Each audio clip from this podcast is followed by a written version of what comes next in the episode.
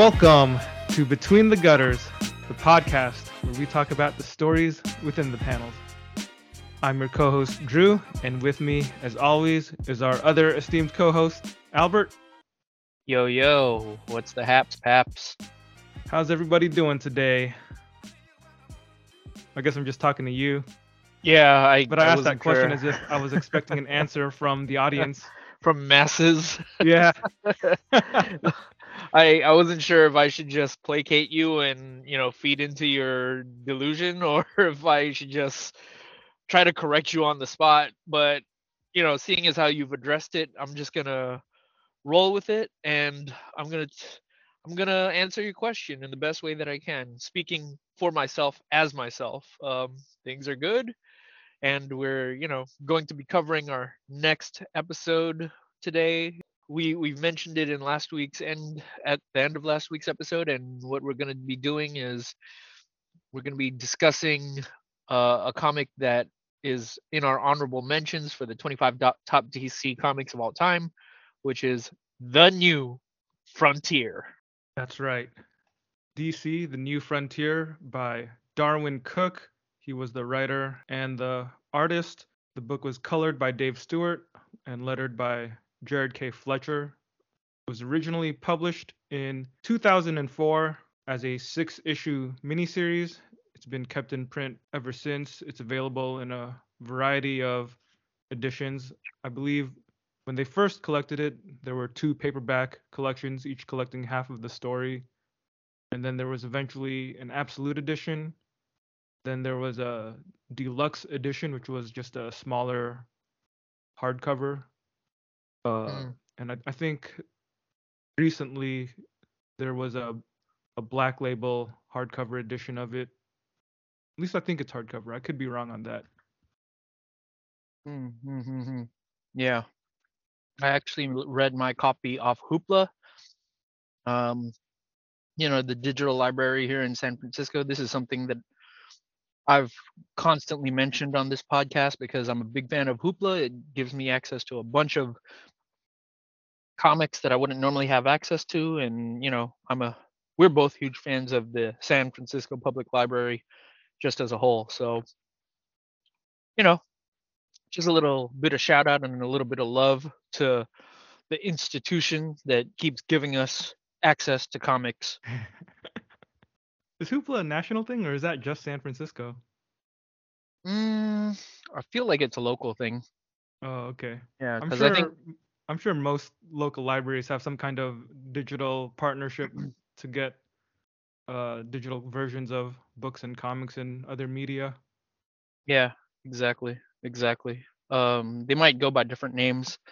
I don't, I can't speak for the quality of whatever their services are, but I will say that I'm I'm content and I'm happy with the services that our library has given us and with the sheer volume of reading material that they've offered me over the the years. Um, I've come to look at them as a mother of sorts, whom whom whose teat I suckle at in order to sate my thirst and appetite for comics.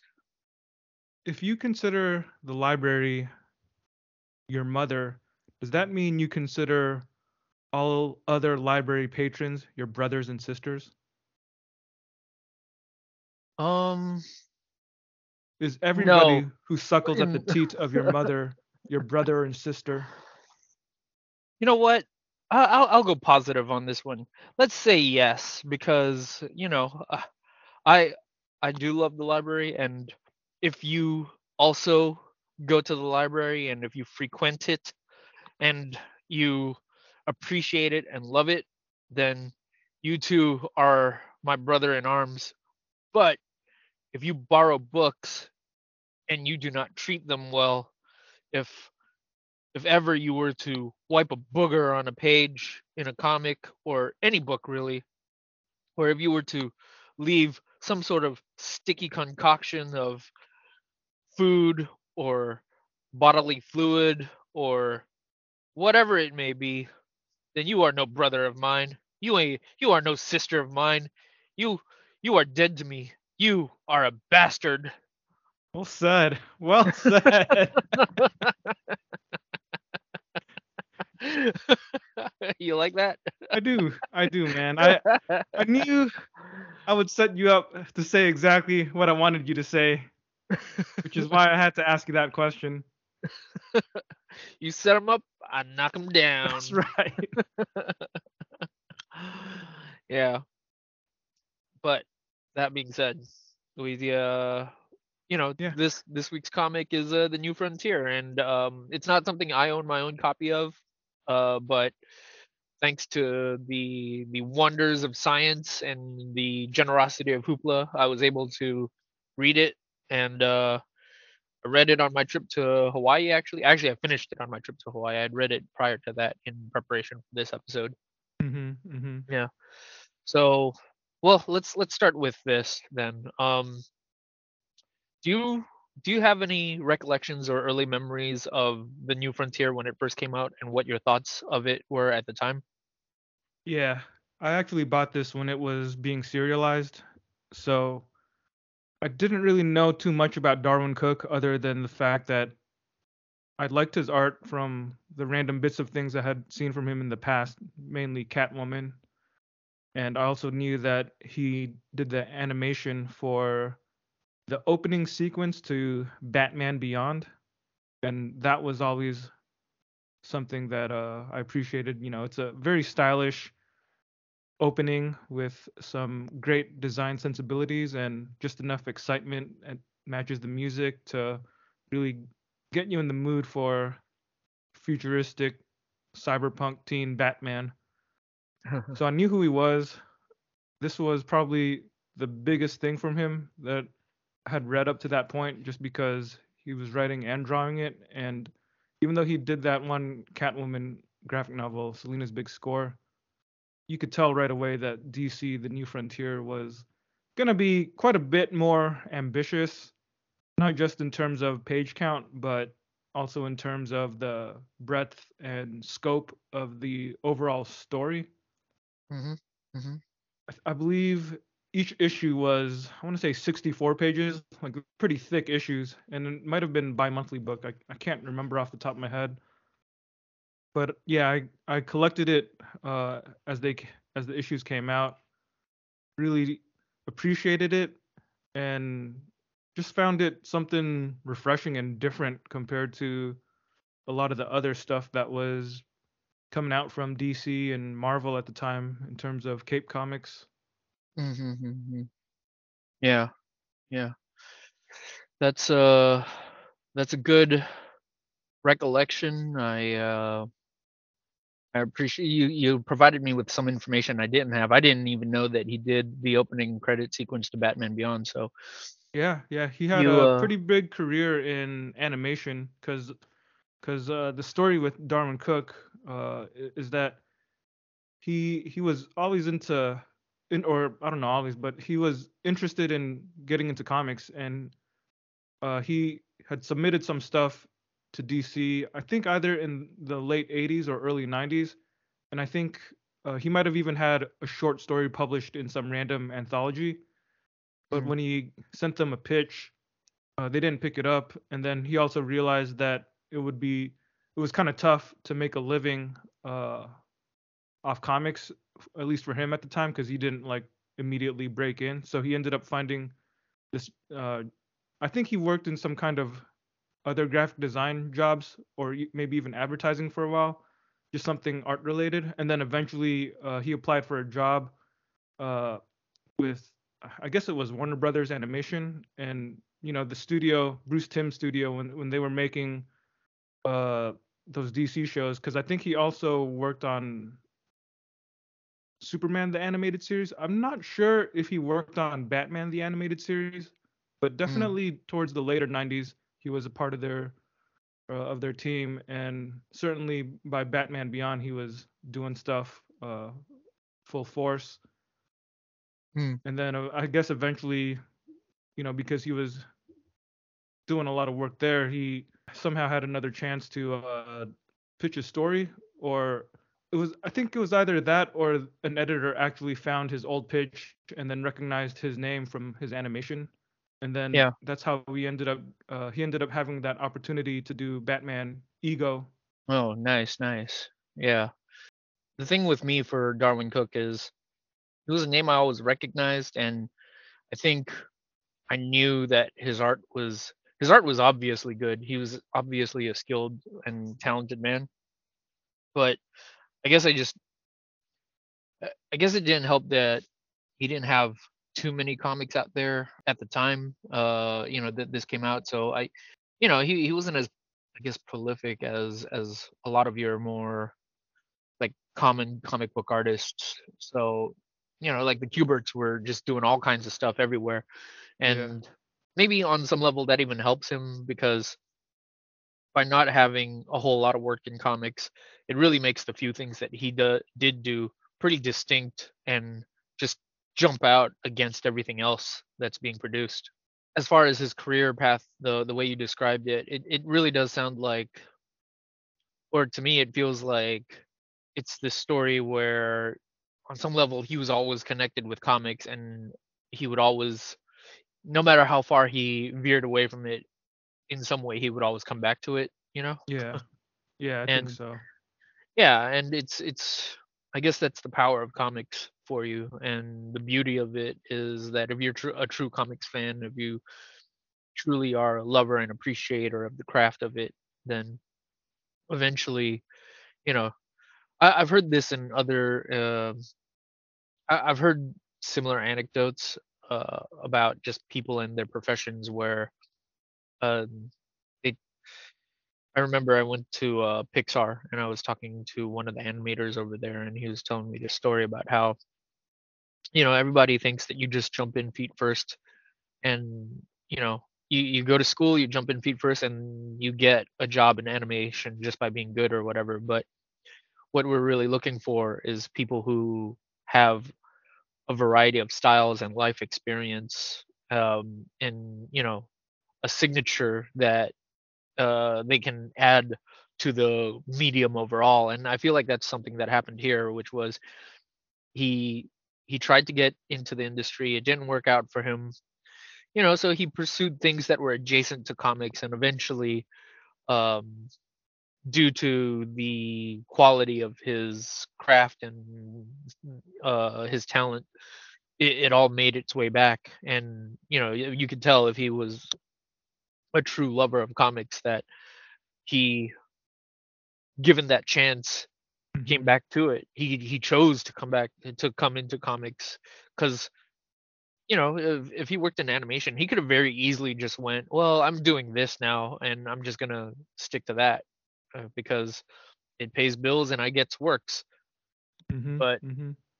but uh yeah given the opportunity to go do comics he he he decided to come back to his first love and i think we're all the better off for it because the works that we did get from him are pretty sensational and, and it's unfortunate that we don't have more stuff from him uh, because unfortunately he passed but the stuff that we did get is just wonderful Yeah, totally.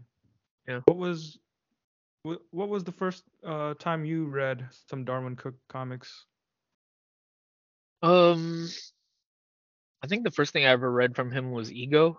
Um, I can't really remember too much of it right now. Other like the the main thing that I remember is just the art, and and I think after that, for the longest time, he was someone who appeared in a lot of like magazines uh, you know I, I don't remember if it was wizard or whatever solicitation i was following at the time but he was definitely a name that was making waves and you know someone who's just from snippets and bits and pieces someone I, i'd see around a lot Yeah. but I never really bought any of his stuff. I never really um, went out of my way to to to read it, and, and it wasn't as a slight to his work or anything. It was just I had so much other things to read that I think in my mind you were too busy buying up Dan Jurgens' run on Thor every month. I don't regret that at all. No, but you know, life just takes you places, and sometimes you feel like eating garbage, and you go eat garbage for a while. but um, in my in the back of my mind, I think I always told myself that, oh yeah, like this is an evergreen comic in DC's uh, stable of comics. Uh, you can tell that this was something that something like the New Frontier was different than, um, you know, Court of Owls or something. Mhm. Um, and in my mind, it was always a matter of okay, I just have to go back to it at some point. Um, it wasn't something that I was gonna lose track of. It was something that was always somewhere in the back of my mind to read, and eventually I did read it. And I, I mean, by the time we're doing this podcast, I'd say this might be the third time I've read it. Yeah. Okay. When Yeah. was the first time you read it? Not when it came out, but when it was completed. Yeah, like I, I it was maybe not immediately after it was completed, but I do remember reading it. Yeah, um after it was completed in a collected edition. I might have even read your copies. I don't really fully remember. hmm And Yeah, I will was- say I hung on to my issues for quite a while. Hmm. Prob- I think I did let you borrow those at some point. I can't remember. That yeah, was a while ago. so many comics have exchanged hands between the two of us at this point that it's it's it just makes sense that we've lost track of everything that has occurred. Yeah, yeah. I I still have a couple of your comics I borrowed from you like two years ago, but don't worry, man. I know where they are. You do? I don't even remember. Yeah, I have your uh, Tom Scioli GoBots comic. oh yeah, yeah, yeah. You do. You should read that. That's great. Yeah, yeah. I will. I will. Don't worry, man. I- I'll never steal a comic from you. I'm not worried. I'm I'm uh, if anything giving uh you know letting you read my comics. I know that you're a true connoisseur of comics, so anything I pass over to you, you'll you'll put your effort into just consuming it and to the best of your will and ability Mhm. you'll you'll make the most of it and uh you know they're not always going to be hits but on on an occasion where it's a miss then at at least you tried and At the very least, I can say, even if it's something that I borrowed from you that maybe I didn't love as much as you did, I'll never feel Uh-huh. like I wasted my time. yeah and i'll admit there have been times where i passed things over to you because i didn't know what to make of it so i was hoping that you reading it you'd be able to enlighten me on it and maybe point out something that i didn't see Yeah. Yeah. I mean it it honestly it had it would have to be something truly perplexing to me in, in order for me to like pass it over to you and be like I like I'll never I, I I would never tell you hey I didn't get this and I want you to make sense of it. I'd just be like, "Hey, can you check this out?" And then I'll just wait for your response. I feel like I've done the opposite where I've read something that perplexed me and I was like, dude, Albert, I didn't understand this. Can you read this and get confused alongside me? Oh, yeah. Uh I can see that. I can see that. There were a couple of things that I'm pretty sure you passed over to me Yeah, I'm, I'm, In- I'm thinking in of something like th- there was that one uh shoot John Ney Rieber comic Shadows Fall. Shadow Falls. Yeah, I remember that. there was that one. There was Yeah. uh, a Jamie Delano comic called War Without End. Do you remember that one? Uh, that one was pretty bizarre. I don't even one- remember if I read it now. all I remember about it was that it was about a war between genders, between man and woman. So uh, there was a lot of uh, other stuff in it, but that's that's really all I remember because that story I think was a little too high above my intellectual capacity. I see. Okay. Well, you're talking about it now, and I don't have any recollection of it all at all. So there's a chance I might have tried to read it, and I just gave up and gave it back to you, and I just kind of said, "Well, that was a book." it was comics. It, it was uh, uh, a collection of pages with words and pictures, and it exists. Yes. So there we go. Do you remember what you first thought of the New Frontier when you read it? What was your initial impression of that work? If I okay, I'm going to be perfectly honest with you and and I'll say that in my first reading of it, honestly, I I don't think I loved it, but I think I was content with just saying it's a it's fine, you know? Like it's it's undeniably a good-looking comic because his art is just terrific, Right. but but in terms of the story, I really didn't remember much from that from the first reading up till my third reading uh in that window of time i i really didn't remember too much about it um like here are the things the elements of it that oh okay i yeah i i would just remember bits and pieces um but i guess the the heart or the meat of the content um of what darwyn cooke was trying to articulate wasn't something that I, I fully grasped or or maybe not even fully grasped. It was just something that didn't necessarily resonate with me at the time. Um, it was just I read it and I was like, oh okay, that was a fine enough story, and hmm I was content to just leave it at that. Um, you know, I didn't think I had like wasted my time or anything, but I just didn't feel any excitement or or love about it and yeah that's just kind of where i was for the longest time after reading it that that first time.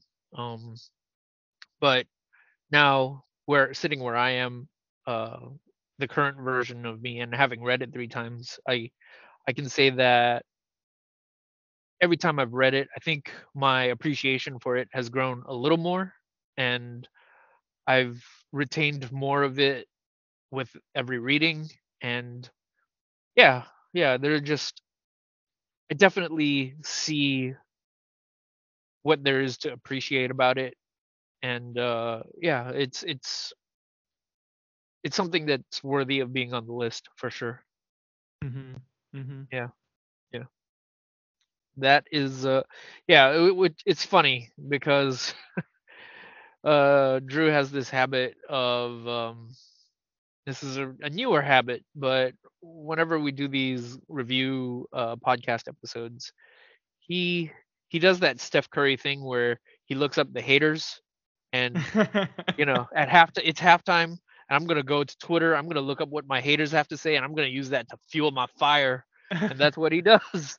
He's like before i do the podcast i'm going to look up what the worst kind of people on the internet have to say about this and i'm just to i'm going to feed off it. I'm going to eat their hearts i'm just going to spew mad hate about them when it's time to get on the episode I was actually kind of disappointed that there were so few one-star reviews on Amazon. really huh well, Yeah, we're just really mean, gonna have to considering- considering how many total reviews it has, it- Sorry, what was that? We're just gonna have to pour our hate into the two guys that you did send me. Yeah, yeah, exactly. I mean, for the, all the number of reviews that the book has on Amazon, there's a s- startlingly small number of one and two star reviews. Yeah, So, and even the ones that we did get weren't too impressive. they weren't even for bad reviews. They were pretty limp wristed. They were Yeah. flaccid. Totally impotent. Yeah, it's it's it's we're talking you know, uh, week old bananas here. Just Maybe mushy. even like two week old. two week old bananas. Yeah, let's go with that. Let's go with that. Yeah, Just mushy and spotty and not even black. spy, just like brown. straight up black and brown. Yeah. Yeah, Yeah. Like you don't want to even So- touch the peel. It's gross. yeah. I wouldn't even use that for banana bread because flies are popping out of it. Yeah. You disgust me. Uh, Malia A. Porter and Lucy and Rich. That's their Amazon review names. Here, here. I'll, read. I'll read the one star review from Malaya A. Porter. The title of the review is "Really." And here's what it says Holy crow, that was boring. I'm sure people will say I missed the message or some such BS, but perhaps therein lies the problem. I don't read comics for the message, I read them for the action and the humor and horror. I don't need yet another medium to preach to me. I get enough of that from practically everywhere else. Perhaps if you're looking for a history lesson and ethics lecture wrapped up neatly in comic form, you'll enjoy it. Sure wasn't up my alley, but if you like that sort of thing, it'll be up yours. Smiley face. Yeah.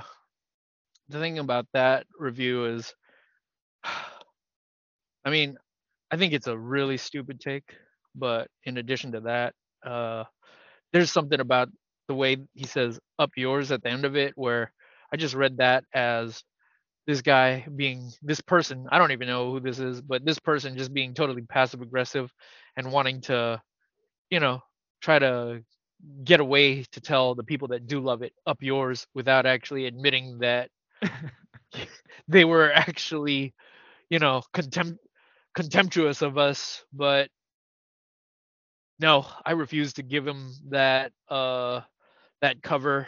Malaya A. Porter, you disgust me. You are fecal matter. uh yeah, I yeah.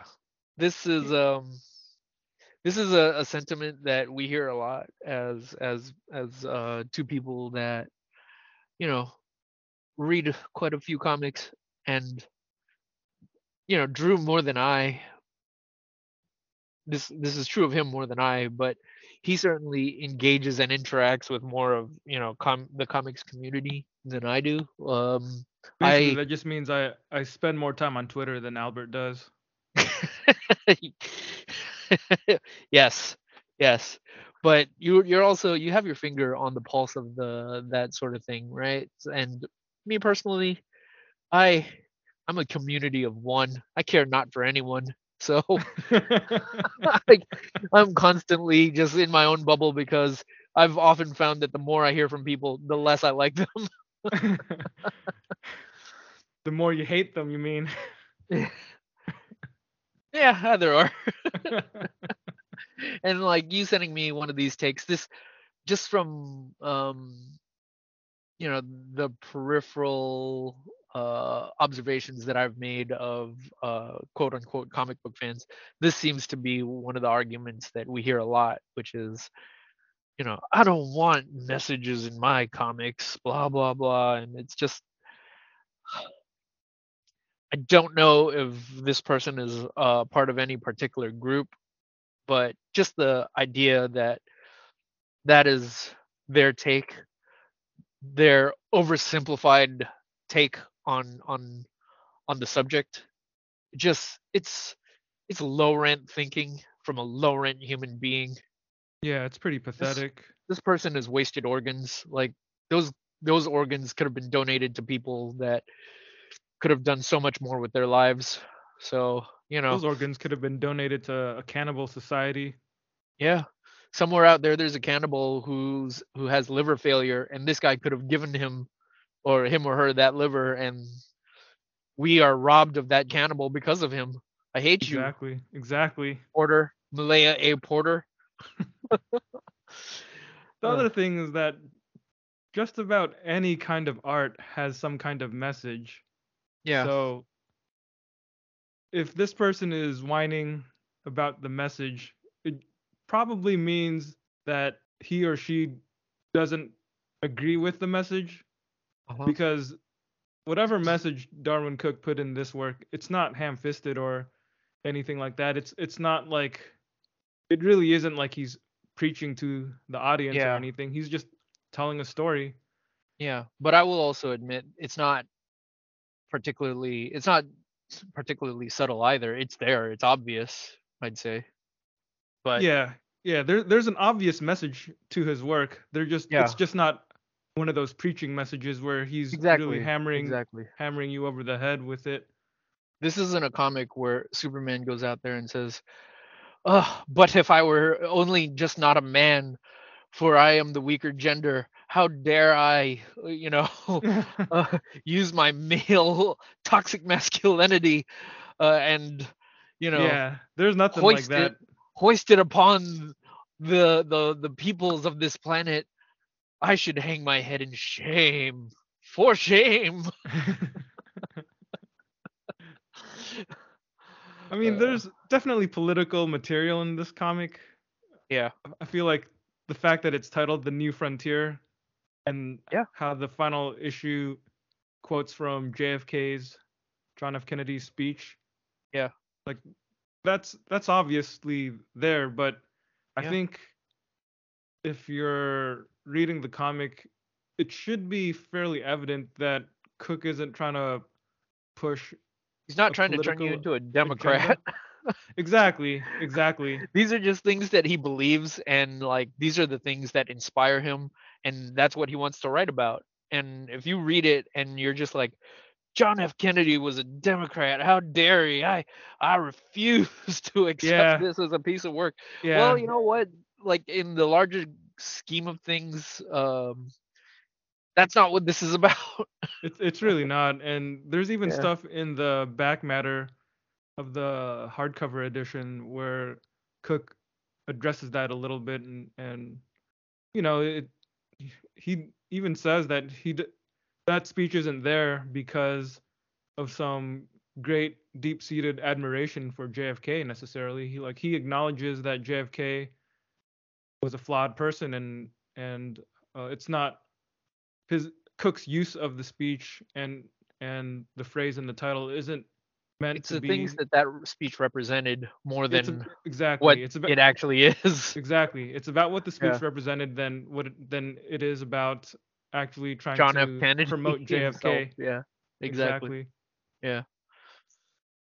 Yeah. So, and you know, for the kind of people who, again, this is kind of soapbox time, but how dare you have a message Albert who are you you were. to try and give us propaganda Here's my message. I wish you were standing here right in front of me. I would put my thumb in your eye. How's that for a message? I would piss on your shoes, and then make out with your mother and then I'd make out with your mom. Heck, I might be spiteful enough to make out with your dad. I don't even swing that way. I'm just willing to do it just just, Just because I'm petty. Anyways, what was I saying? Even the people who who look at something that maybe doesn't obviously have a message in its viewing of it, like well, let's let's take something super like I don't know, let's take something like Spawn or something. Like even if you just strip it down to its bare essentials, it's it's still about good versus evil. Like that's still something, right? The idea is that, that what Spawn is about I mean, I'm assuming that he's beating up evil people. Like that's kind of fundamental to most Cape comics, if if, if you consider Spawn a Cape comic. it's probably 90% cape Yeah, ten percent turd. yeah if let's just say this, if Spawn was a Snickers bar, I probably wouldn't allow it to be for sale, uh, for general consumption for the amount of turd that is in Spawn. I would probably agree with that. Yeah. Yeah, I Yeah, think so. yeah, I agree. Yeah. yeah. Thanks. Thanks. yeah. So you, again, even I just that's my personal take on it. it. I mean, it's it's no different than what you just said, which is every comic has a message, but even the ones that they point to where they're like, "There's no message in this." Well, I'm pretty sure, you know, evil should be beaten and defeated is a message. So, uh, so eat the your other- hat. The other message you could take away from Spawn is that it's a good idea to make a deal with the devil. Yeah. The other other message is that you know you can make crappy comics and they'll sell. Yeah, that's the metatextual message for sure.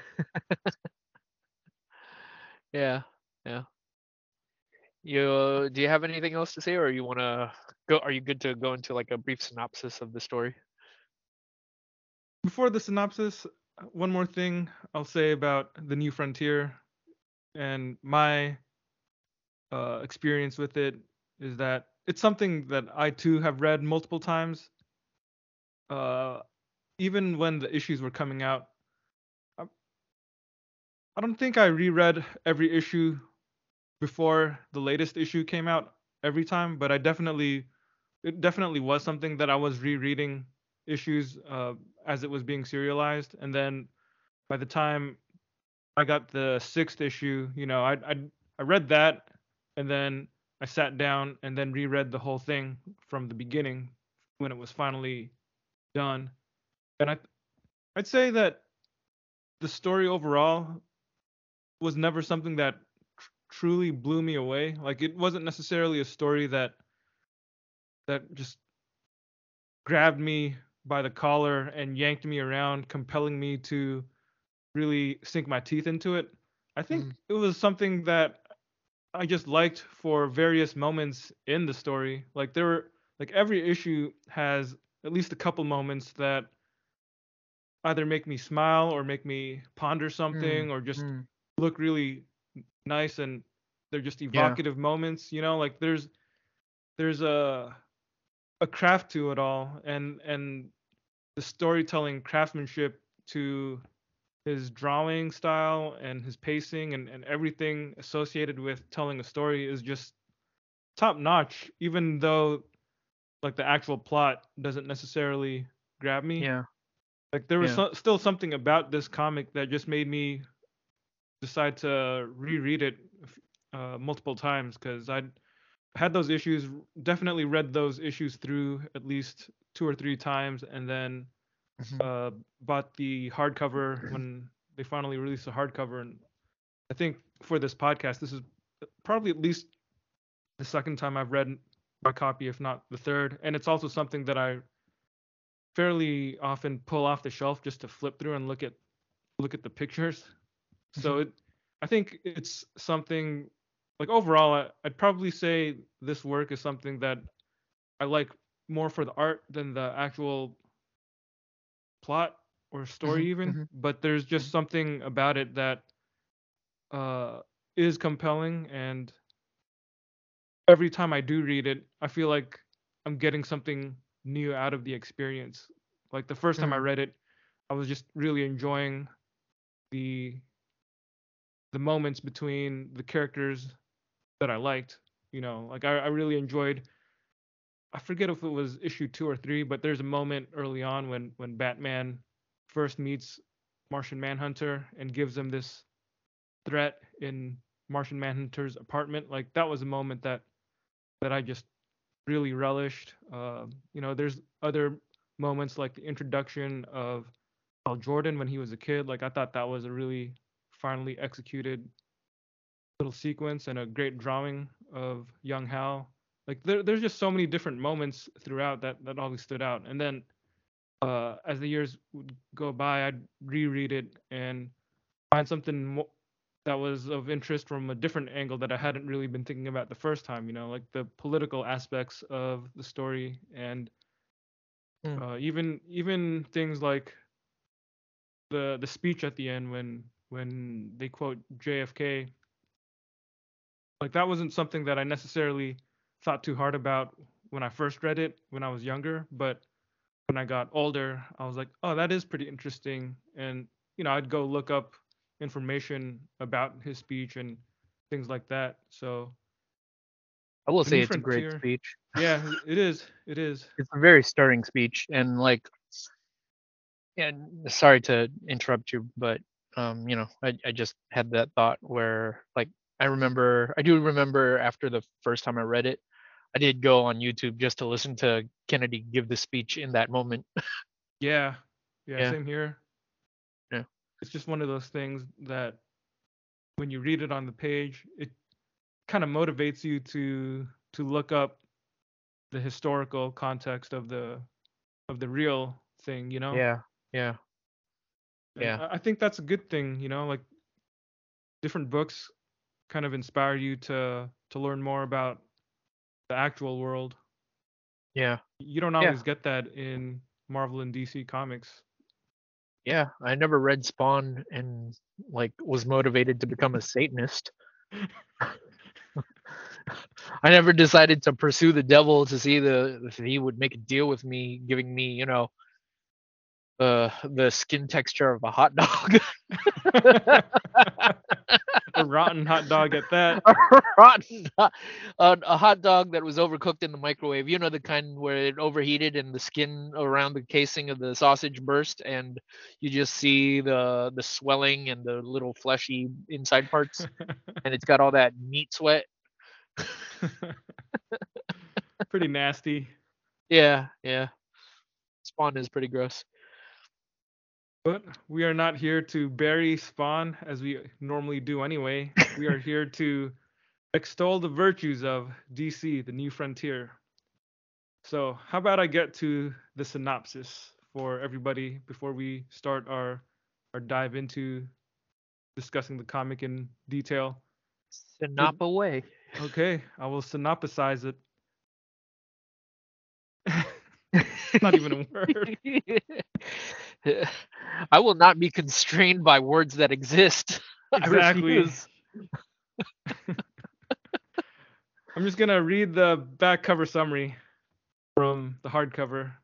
Here it is. Welcome to 1950s America, the land of promise and paranoia, of glittering cities and segregated slums, of dizzying scientific progress and simmering Cold War conflict. A land without heroes. The masked mystery men who fought for freedom in the Second World War have been outlawed. The soldiers and spies conducted top secret missions into the unknown now work in the shadows. And those icons who do still fight on Superman, Wonder Woman, Batman operate under hidden agendas and dueling ideologies. Yet this America needs its heroes more than ever with darkness gathering on the horizon once more, only a bold new generation of adventurers, young, daring, and dedicated to the better angels of our nature, is equal to the challenge of the new frontier. So that's nice. the back cover blurb for the hardcover edition. I guess if I were to summarize the story or synoptize it, Syn- Synopify it. Synopify it. If I were yeah. to give my own synopsis, Synopify, Drew. Synopify. I would say that this is Darwyn Cooke's take on the transition period between DC's Golden Age and Silver Age. And that's really what it is. So it, it takes the kind of war oriented style heroes that were popular in DC's golden age, along with their earlier uh, superheroic counterparts, and kind of brings them into the Silver Age and shows you like yeah. the birth of this new kind of optimism and hope that sort of characterizes that time period. And he does it in a way where he uses real dates and real people occasionally to kind of populate his world and the years that the DC characters were originally introduced in the Silver Age. Like he uses those dates to kind of act as a I guess a guideline for the dates in his story as well. So pretty much everything in the story takes place from about 1945 or so mm. through early 1960s. Yeah, yeah, yeah. That's a solid. Um, that's a solid syn- synopsis of of of the new frontier. Um, it's it's not some it's it's not the most original idea on the face of it. We've seen it a couple of different times. I feel, especially in the DC universe, where it feels like a large part of their time and energy is spent on reconciling a lot of their existing mythology so that it's quote unquote streamlined. But I will say this is definitely one of the better uh, versions of that that we we eventually get to see coming out of DC. Plus, Um, the other thing that elevates this work over others is that it doesn't actually try to contextualize the continuity of their Yeah. comics universe. It's Yeah. its own thing. It stands alone. There's nothing that you have to know in order to penetrate the depth of the story and it doesn't do anything to connect to any other modern comics. It's just its Yeah. own story. Yeah, absolutely. I, I totally agree with that it- because it it doesn't feel. I feel like with a lot of those comics, it they lead with the fact that yeah, we're we're we're trying to take these sparse and various details and we're gonna try to make them make sense and you just feel the amount of effort and energy that's put into making it quote make sense, right? Like this is why Batman this is why Batman can be as old as he is and have four different Robins or whatever, right? Yeah. But this this comic really doesn't it's not the focus of it. The focus of it is just to tell a good story and it just happens to clean up those details along the way, you know? It's not it's not its primary effort isn't see this all makes sense now. It's not sitting around trying to um fix the jungle Jenga pieces of continuity so that it can be presented as this one cohesive unit. Hmm I- It's That's just right. really focused on telling a good story. So right. yeah, it's good. I dig it. Yeah. You want to go into our you want to break it down for us? Should we start with that? Yeah. Okay. How do you want to break it down? Well, as usual, you know our four criteria that we have submitted to our wise comics gurus. We have our craft, our originality, our impact, and its ability to withstand the test of time. And we're going to go over these criteria and apply them to this uh, to the new frontier and see whether I mean why it makes muster for us. Sound good? Sounds good. So let's let's get into the craft of it first of all. And I, I do think that this book in particular is one where uh, you know there's different ways of uh, I guess interpreting craft here, but I, I would say in one of the most obvious ways that the craft of this book is undeniably um, high, uh, just in the in the style and the look and the art of it. You know, like mhm. Darwyn Cooke just on his own is just someone who is really unmatched by a lot of artists, um, especially if you compare him to other comics at the time at, at at this period of time. I mean, there are definitely good comics artists around uh, in this period, but none quite had the the look of a Darwyn Cooke comic. It really felt like something special and something different and something unique to the point where, like I was saying earlier, um, you know, his art is. We have so few Darwyn Cooke comics that it feels like it's a shame that we didn't get more of his art, but it really just makes the art that we do have just that much more precious, you know? Yeah. I I think there's a decent amount of Darwyn Cooke comics. Like he he's got a pretty decent sized body of work That's true. for the amount of time that he was in comics. yeah, it ain't. Yeah, Yeah. exactly.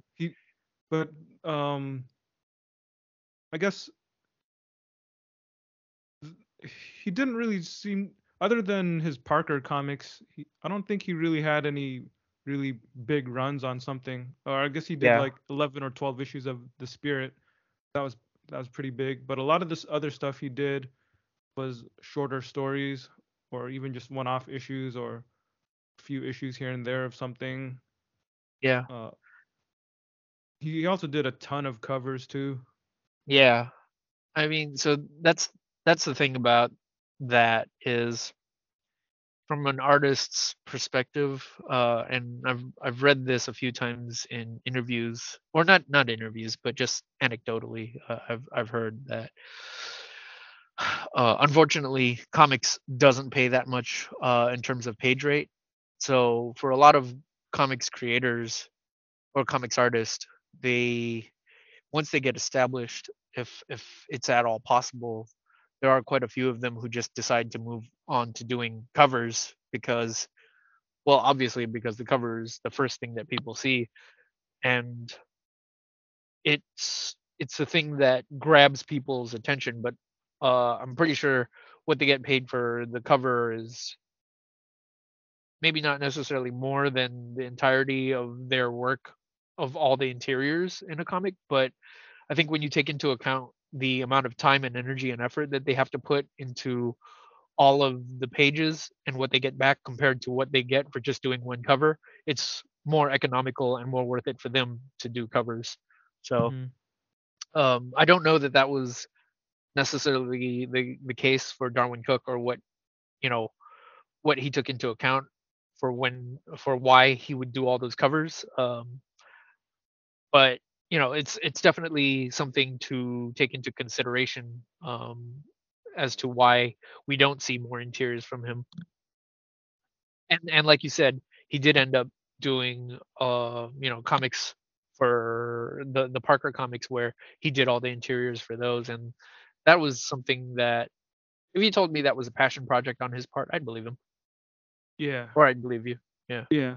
I'm pretty sure that was a passion project. He he uh spent a good amount of time on those comics and they're they I think they were the first comics that or the first uh extraneous s- stories or adaptations of those stories cuz I don't think uh Yeah. Richard Stark had really uh, wanted or had any real desire for other people to to do those. hmm hmm I I could be misremembering the details there, but Yeah. Well, I mean, you you bring up an interesting. I think this is good uh, section to kind of pick apart a little bit.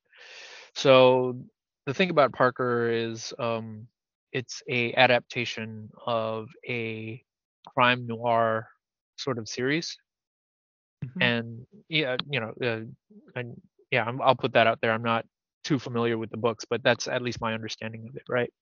yeah, and the thing about the books or uh yeah the thing about the books or or what he what uh darwyn cooke brought to the books was he he was able to turn them into comics that fit his personal aesthetic which was that sort of what that noir deco art style uh that that you associate with noir uh pulp fiction sort of comics Mhm. and I do think that that's a style that we would see over and over again from Darwyn Cooke. So if if we were to describe Darwyn Cooke's art to those of you listening, that gives you sort of a starting point and an idea uh, of what his art looks like.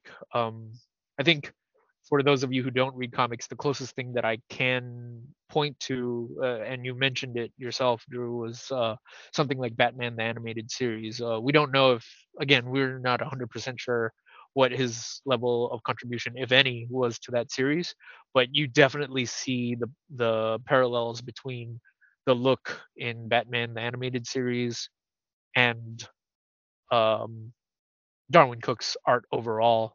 Uh, I'd say his art's a little more sophisticated than that because he, especially in New Frontier, because he gets to do more with it. Uh, but yeah, it's it's it's if you can imagine that art style in your head, you know. eh, I, I'm assuming that you, as our listeners, have some sort of appreciation for Batman the animated series. Because if not, you know, I'm a I'm gonna have to kick someone's head in. yeah, Yeah. yeah, You have any thoughts on his art, Drew? yeah. I'd say there's a at least his art style in the New Frontier uh, has a lot of thick, bold ink lines, and you can definitely see the animated series kind of style or flavor in the use of shadows and probably even the way he draws faces. I think what you were saying earlier about how the art here feels more sophisticated than his cartoon art. It's probably because it's a comic, you know, so you can afford to be a little bit more detailed and have more more shading in different places. Whereas with animation, you don't always want to be too detailed because then it becomes hard to animate because people have to draw all those details every single frame, and that's not really feasible when you're trying to do a, a weekly cartoon. Just based on what I know uh, about animation, so with with comics, he is able to afford that extra detail and and and attention to each individual panel and drawing. One of Mm. the things in the New Frontier, going back to discussing the specific craft of it all, one thing that I uh, really appreciated, and it just stands out from the very beginning and throughout the comic, but his use of the three tier grid is kind Mm. of an interesting choice because I feel like there I can't think of too many comics off the top of my head that consistently stick with that type of layout. I mean, obviously Yeah. there's some pages here and there where he does a full page splash or he'll have uh, like two thirds of the page act as one splash, or he might break up one of the tiers into two or three panels. But for the most part, it's just these every page is like a three tier pan uh, three tier grid, and it, Mhm. it does lend itself to a type of widescreen sort of storytelling because all the shots tend to be wide Yeah. and it feels like something that you could see in uh, a movie or an animation. Yeah. It flows really well. I'm looking at the book right now and I'm just kind of flipping through the pages on Hoopla and you know, just from a, a reading experience from page to page, it's it's got very good flow. Uh, and it helps uh, you know having those three tier grids for for for that experience. So, yeah, I I dig it. I dig it. Yeah. Maybe maybe that says something about me because I'm I'm kind of a lazy reader sometimes, but not not to say that the the art or the book is like meant for lazy readers, but it's it, it certainly helps. Yeah, yeah. You'd rather have that than a page with like Where I'm 16 constantly just moving my head around and jerking my jerking my neck. yeah, yeah. Yeah, I was also Yeah. going to say that the artwork is the thing that really jumps out to me. Yeah. It's it's just really appealing. It kind of reminds me like it's definitely his own unique style, but you can see the different artists that have influenced him. You can Mm. see bits of Jack Kirby in it. You can see some Alex Toth. You can see some Bruce Timm. There's a way that he draws the characters with a lot of warmth and energy Yeah. and the way that he shades characters, but he's also able to vary up his styles too. Like he doesn't do it a whole ton in this book, but there are certainly moments here and there where he does something different. Like there's a scene, uh, a flashback scene. It's, let me see. In the hardcover, it's on pages 210 and 211 Mhm. but it's a little flashback when J'onn J'onzz opens up the that ancient book and he reads about the Viking prince. And then when Cooke draws that scene, it almost looks like this Joe Kubert kind of style uh, of art when he's doing this flashback within the book. Hmm. So it, stands out uh, compared to the rest of it. Yeah. So yeah, there's little little tricks that he does, and all the character designs are pretty much rooted in that era. So like when you have Batman starting out, he's in his golden age outfit where the bat ears look kind of odd compared to how they look today, and he's got the purple gloves. So uh, things like that are are interesting, and you know Superman his his uh, S logo on his chest. It's got the the The black and background. the small shield. Yeah, well, it, Yeah. it's got the the black background behind the S, you know, so okay, okay. it definitely looks like the older version of Superman.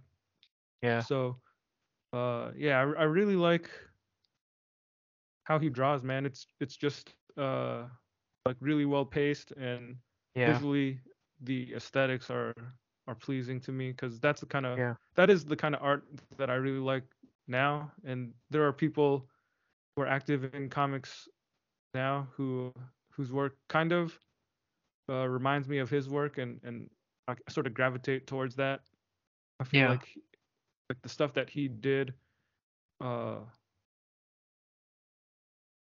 yeah, I I I would guess that he left an impact in terms of influencing people because I, I think that there are decent amount of artists who kind of Yeah. continue to work in his in in a similar kind of aesthetic. Absolutely. I, I would wholeheartedly agree with that. Um. The other Yeah, thing I was gonna go say about the craft that really stands out is the sheer ambition of it all, because this is a massive kind of story where he takes the entire DC superhero universe and you know he takes it from a certain historical point and he tries to tell a big story. And and basically the the big plot is there's this sentient island that might be I'm not sure if it's uh, an alien or just something occultish, but there's this sentient island that starts out in the Pacific from the very beginning of the story, and it ends up becoming this force that threatens to basically devour humanity as we know it, and all the heroes. It, it's the thing that it's the threat that draws all of the disparate heroes together and unites them into yeah working together and forming the Justice League eventually.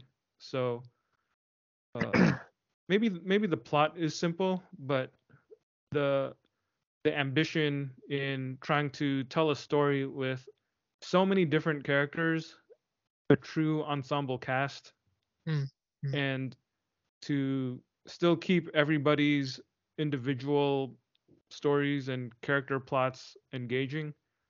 That that's something that takes quite a bit of juggling. I think it's not easy to tell stories where you have so many characters and you're trying to figure out a way to draw everybody together or make everything tie in uh, with uh, by the time you get to the end you know it, there's something something that i respect about it because Mm, it doesn't it it could have ended up becoming a really messy kind of story yeah. but yeah. it's not really that messy it's actually pretty easy to follow Mhm. and there aren't any moments where I, I really question uh, why was this scene in there or why was that scene there you know it everything feels like it's purposeful and i think that's the strength of his plotting uh, there are some bits of dialogue here and there that are pretty outstanding too Yeah. Yeah. I I think so. Like for all of our gushing about his art, um, you know, we mentioned earlier that uh in terms of the plot, like I was actually kind of surprised to hear you say that you didn't think it was the most gripping um because I I certainly felt that way the first time around. Uh like again, I didn't think it was a bad plot, but it wasn't anything that really did much to differentiate itself from a lot of other things, right? So if mm-hmm. Uh, at the time when I first read it, it just felt like, well, it's it's a pretty standard plot, but the art's really great. But um, I think like you, and you probably caught this caught on to this a lot sooner than I did. But um, right now, uh, just even hearing you speak about it now, just you're right. The the idea that this could have been for for the size of the cast, it could have been a really messy story because there's just so much going on in terms of uh, all the different characters and uh, their experiences as as as it's happening, you know, and Mm-hmm. um and it makes me realize that had anyone else written this, there's a chance that it could have been a super cluttered reading experience, and it could have just felt like a lot of people were just just shoehorned into the story itself, and you know the writing it in a way where all of their uh, disparate sp- storylines eventually culminate in this one uh, unified storyline that it could have very easily just been this thing where well i'm just to have to deus ex my way into making this happen. And that isn't to say that you know what he did wasn't in in a way it was simple enough where makes it easier for you to just go oh, okay that's okay that's how it works that's fine you know Mhm. um, but i feel like anybody else would have tried and failed at trying to make that make sense by overcomplicating the situation or something um, yeah. so yeah it's it's something where viewing it viewing craft through that lens now um, viewing his storytelling ability through that lens it does make me realize that the plot and his writing did have more strength than i had realized. Um, i'd even say in terms of uh, the overall writing of it the the one thing that i'd throw in there uh, as an addition is um well let me say this first. I, I i do feel like in the past me and drew tend to uh have gushed over a lot of comics where you know there's tough one liners or something that sounds really good or whatever um and you know that's just the sort of thing the sto- sort of stuff that we just gobble up as people who enjoy comics um but reading this Maybe, maybe we're like perpetual 14 year olds or something. Well, but that's the thing. I think we, well, maybe you were there already because uh, you've you've got more appreciation, or you had more appreciation for this book earlier on. But reading this now, uh, where I am at my age, um, I I do find that his writing, it it might not necessarily be like splashy in a lot of pages or, or in a lot of places, but it's definitely engaging. I was I was keeping up with it. I and, and it has its moments too. You know Yeah. that that whole scene where Batman's talking to Martian Manhunter and he's like, with the other one, I needed millions of dollars and years and years of research. With all with you, all I need is a book of matches. Yeah. You know, like it's That- it's that's a good one liner. yeah it, it's it's a fun one it's a fun scene like that one line in the context of everything else in the context of what he drew and everything else it it elevates it you know and it's it's good it's good hmm hmm like it might not be something like you know the authority or something where it's uh, you know just edgy or whatever but it's still good you know and Yeah, I, I i appreciate it. I totally appreciate it for what it is. So in that sense i do think we've grown up well i've grown up uh, you've already been grown. You've been grown. Yeah but um yeah reading this again there's it's not necessarily a dense comic but it's not not dense either. There's definitely a lot to read and i did find that in reading it i didn't feel bored and i didn't feel like i was lost at any point. Um Mhm. i will say that there were times and and this is something where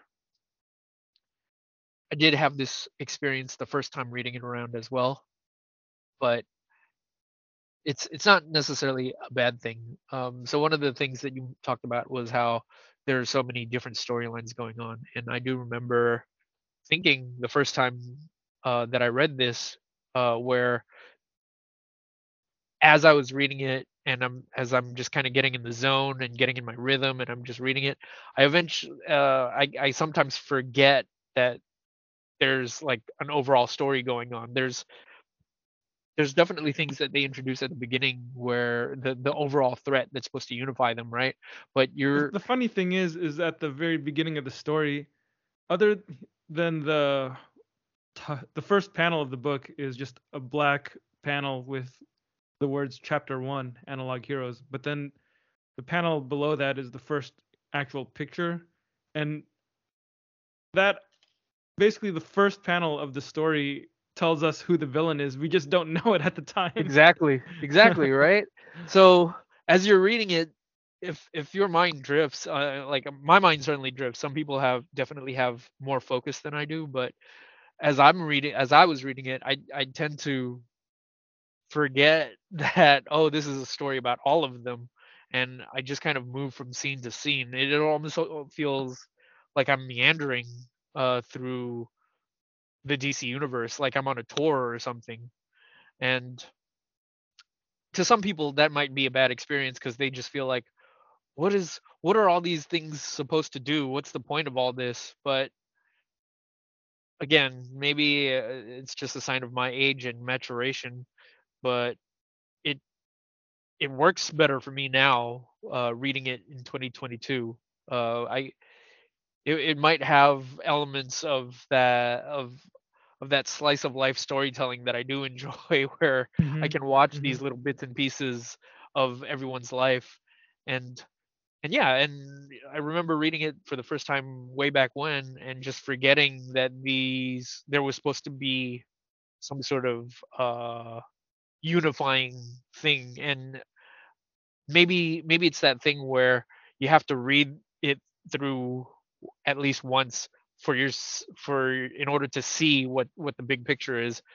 Because that first time you're reading it you might just be like i, I don't get it. What's what's what are we waiting for? You know? Mm-hmm, mm-hmm. so th- that it does feel like just like for example based on the uh, reviews that you you put up that that was the feeling amongst them that sense of this is boring. There's nothing really going on. I'm just watching snippets of different heroes lives all without yeah. the realization that well the snippets are saying something uh, about the time period it's saying something about what these heroes are dealing with and then very quickly well not even very quickly but ultimately it, it coalesces into this grand ending with all of them and yeah. uh, it works you know it it works maybe that's the thing i would recommend for people is read it once uh, so that you kind of get a feel for what the structure is once you get to the end of it, and then read it again with what you've learned in mind. And I think it might be a different experience. Yeah, I think it would be. It is yeah. something that it is something that's very long. Like you said, it it's not necessarily a dense book, but there's certainly a lot of story. And yeah. That's because maybe it's because he's a writer artist that he trusts his own art to tell the story. So you can you don't have to rush through this and blast through it because it's it's a book where I think there are few enough words that if you really wanted to speed read just the words, you could totally do that. Mm. But I think reading the comic in that way is sort of a disservice because there's so much story imbued in the art and sometimes it's just a matter of you know taking your time to let your eyes linger on something so you can fully enjoy or appreciate something because there there are a lot of moments you know it, it is like you said kind of a slice of life kind of style of storytelling and it's mm. also mm. uh i guess another way of saying it would be uh, that it's a, a bunch of seemingly unrelated vignettes that eventually build up to Absolutely. a bigger outcome Absolutely. Yeah. Yeah, Yeah. and, I, and I totally even agree with that. within those within those different vignettes and the different chapters, there are so many great moments and cool scenes that I think are just totally memorable. Like there's a scene very beginning when we're reading about the losers and they all en- end up getting wiped out and then the last one, John Cloud, he decides to try to avenge his brothers and attack the Tyrannosaurus Rex that killed him because you know they're on the the land that time forgot or whatever it was called, the war that time forgot. You know, it's mm. that island with the dinosaurs, and he jumps into the open maw of a T-Rex with some grenades in his hands. It it's a pretty impressive drawing, just the angle and the visual appeal of it. But then the mm. the dialogue at the end is pretty memorable too because like he's clearly dead. It's like his final words and his narration says Ask my family, and they'll tell you I was a Navajo. Ask the Army Air Force, and they'll say I was an American. But if you ask my brothers, they'll set you straight. John Cloud was a loser uh-huh. because Yeah. it was about the losers, which was the the name of the group, name of the comic at the time. Yeah. And then like the way that whole sequence is framed. It, it's with you see uh three of his so the losers are four people and then you see the three of them have already died at this point and you have their guns their rifles are you know with their bayonets pointed down. They're just planted in the ground with their helmets hanging off the the butt of the rifle. Mm. and you just you get this middle panel. I'm looking at page 41 you get this middle panel where you you have the three helmets of his companions clearly outlined but then there's uh, a flash from the explosion when his grenades go off and you see that his hat is hanging off his rifle right next to them but it's not really you can't see it until it gets illuminated by his own death like that's some Mm. next level storytelling right there man it, Yeah. it's really well done it's it's Yeah. just subtle enough uh, t- to really make you like reread the page on the spot then you have other scenes like the scene where superman sees wonder woman when they're in vietnam you know like that i feel like that's a scene that people still talk about because it, it's such a memorable wonder woman scene. And it's the scene where wonder woman has liberated these women from you know sexual slavery Yeah. captivity. And she you it you, you it turns out that she liberated them and then allowed them to basically take their revenge upon the men who captured them and stole them. And they kill all those men in pretty brutal fashion merciless fashion and then they're just celebrating their freedom in a hut. And then superman flies by. He sees all these dead bodies and he's like this isn't war. It's butchery. And then he just hears Wonder Woman leading these women in a toast, and everybody's having a jolly, happy time, laughing and stuff. Hmm. Uh, there's this great moment in on page 81 where uh, Superman opens the door, and you just see his face, and he's looking angry, and it looks like he's using his X-ray vision or something. Just some really great coloring work by Dave Stewart there. It's a very cool effect, Hmm. and he's just shocked at what he's seeing when he opens the door and, and you see Wonder Woman, you know, she's basically like dressing him down and you know, telling him telling him he's naive, but you know, in a much more uh sensible wordy way. And then at the end of her little spiel, uh, she gets off the table that she was kneeling on and like stands in front of Superman toe to toe and you actually see that she's taller and bigger and buffer than Superman. and, and then at She's the a end, she true just says- Amazon. yeah, and at the end she just says, "There's the door, spaceman," and that's such a great ending to a scene. It's like, yeah. yeah, like that. I feel like that is my ideal Wonder Woman. You know, like she's someone who is built like an Amazon. She's buffer and taller than Superman. He he's literally looking up at her. Yeah. that's great. Yeah. See, that's that's the type of subtlety that's lost on a guy like me. Wait, so like I feel That didn't stand out to you? I, I I don't think I ever thought about it. I mean, like, okay, let me let me clarify this. It's a scene that you've talked about several times in discussions with me, and you know, just via osmosis, I've I've I acknowledge an appreciation for that moment just due to the amount of glee that you get from it. But you know, in my reading of it that first time, I yeah, it's not something where I really thought about it that much. You know? Mm-hmm, Yeah. But I will say that the content of the scene was was probably what was more striking to me than, you know, like the conversation that the two of them have. That like in terms of the things that I did remember from the book the first time of my reading, those that scene was one of the ones that I did remember. Yeah. Um, so that you know, it says something about just the power of that uh scene.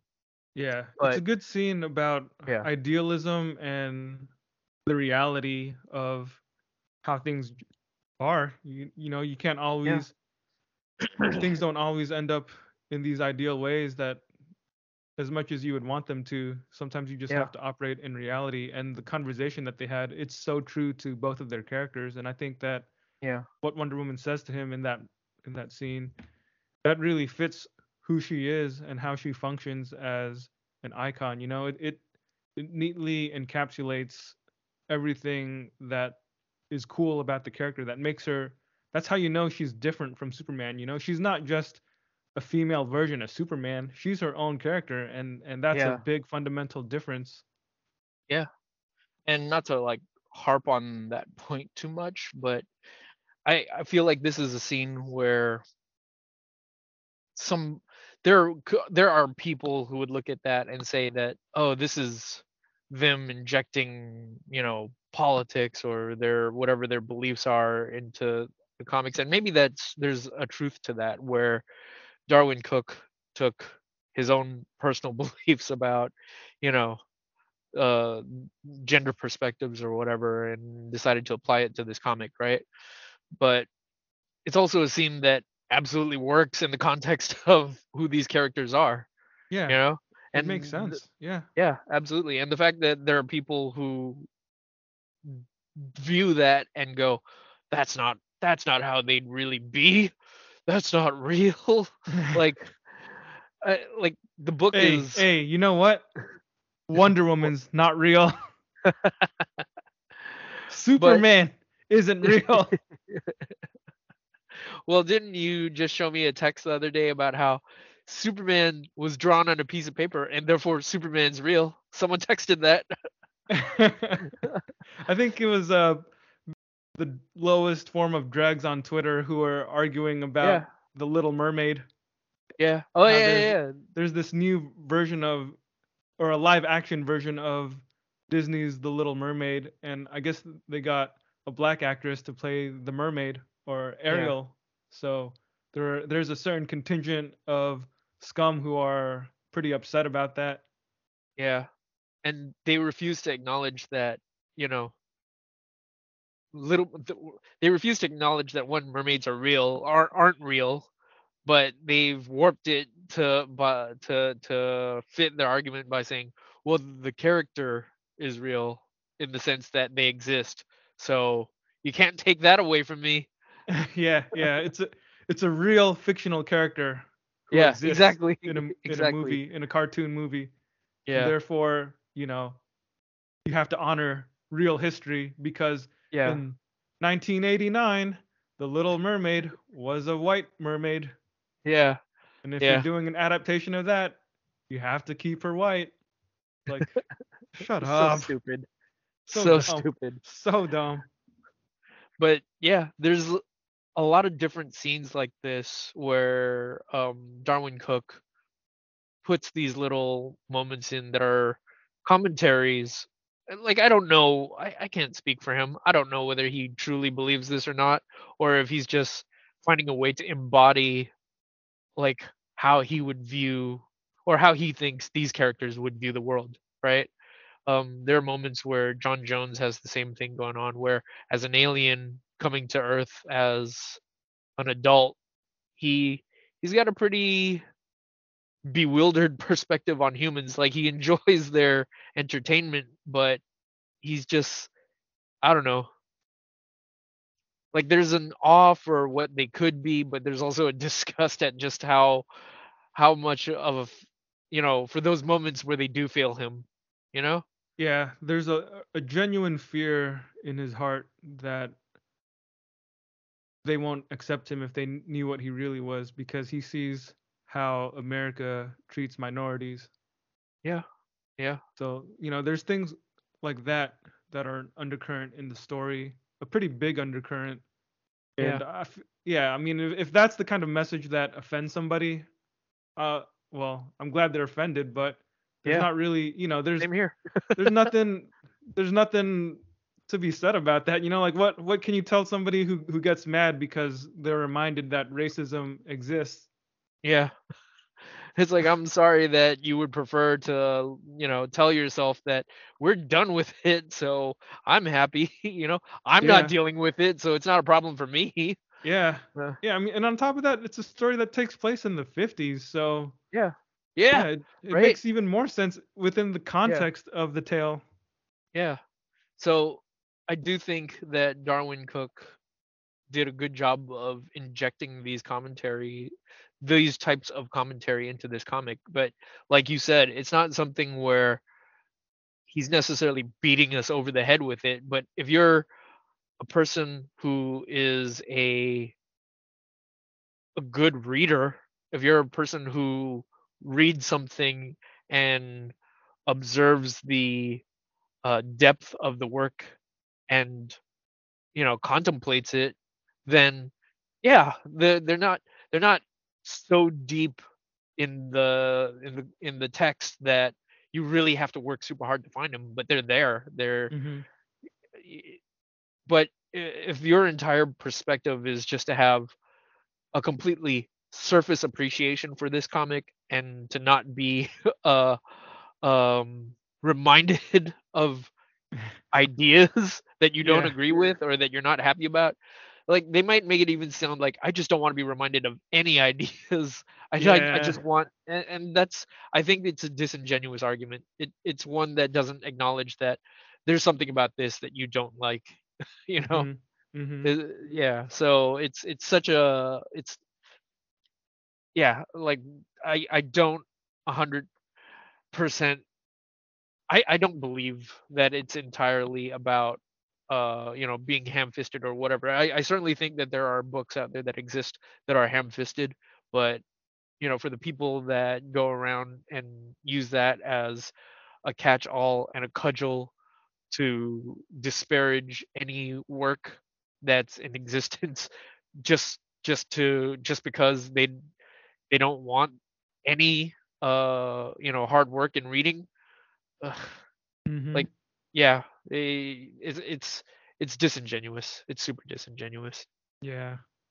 and yeah and just to bring that back home it, it just does remind me just how how good Darwyn Cooke was as a writer. It, like it, it, it makes me realize now, even more so now, that it's although his art is obviously top tier in this book, like his his writing is a little underrated.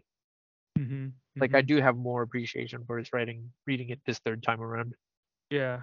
When I reread Batman Ego around the time we uh, did that episode on the Batman movie, I, I definitely had even more appreciation for his writing because I, I think Batman Ego was a book that had to grow on me. Maybe the first time I read it, I was like, huh, I heard so many great things about it, but it didn't like blow me away.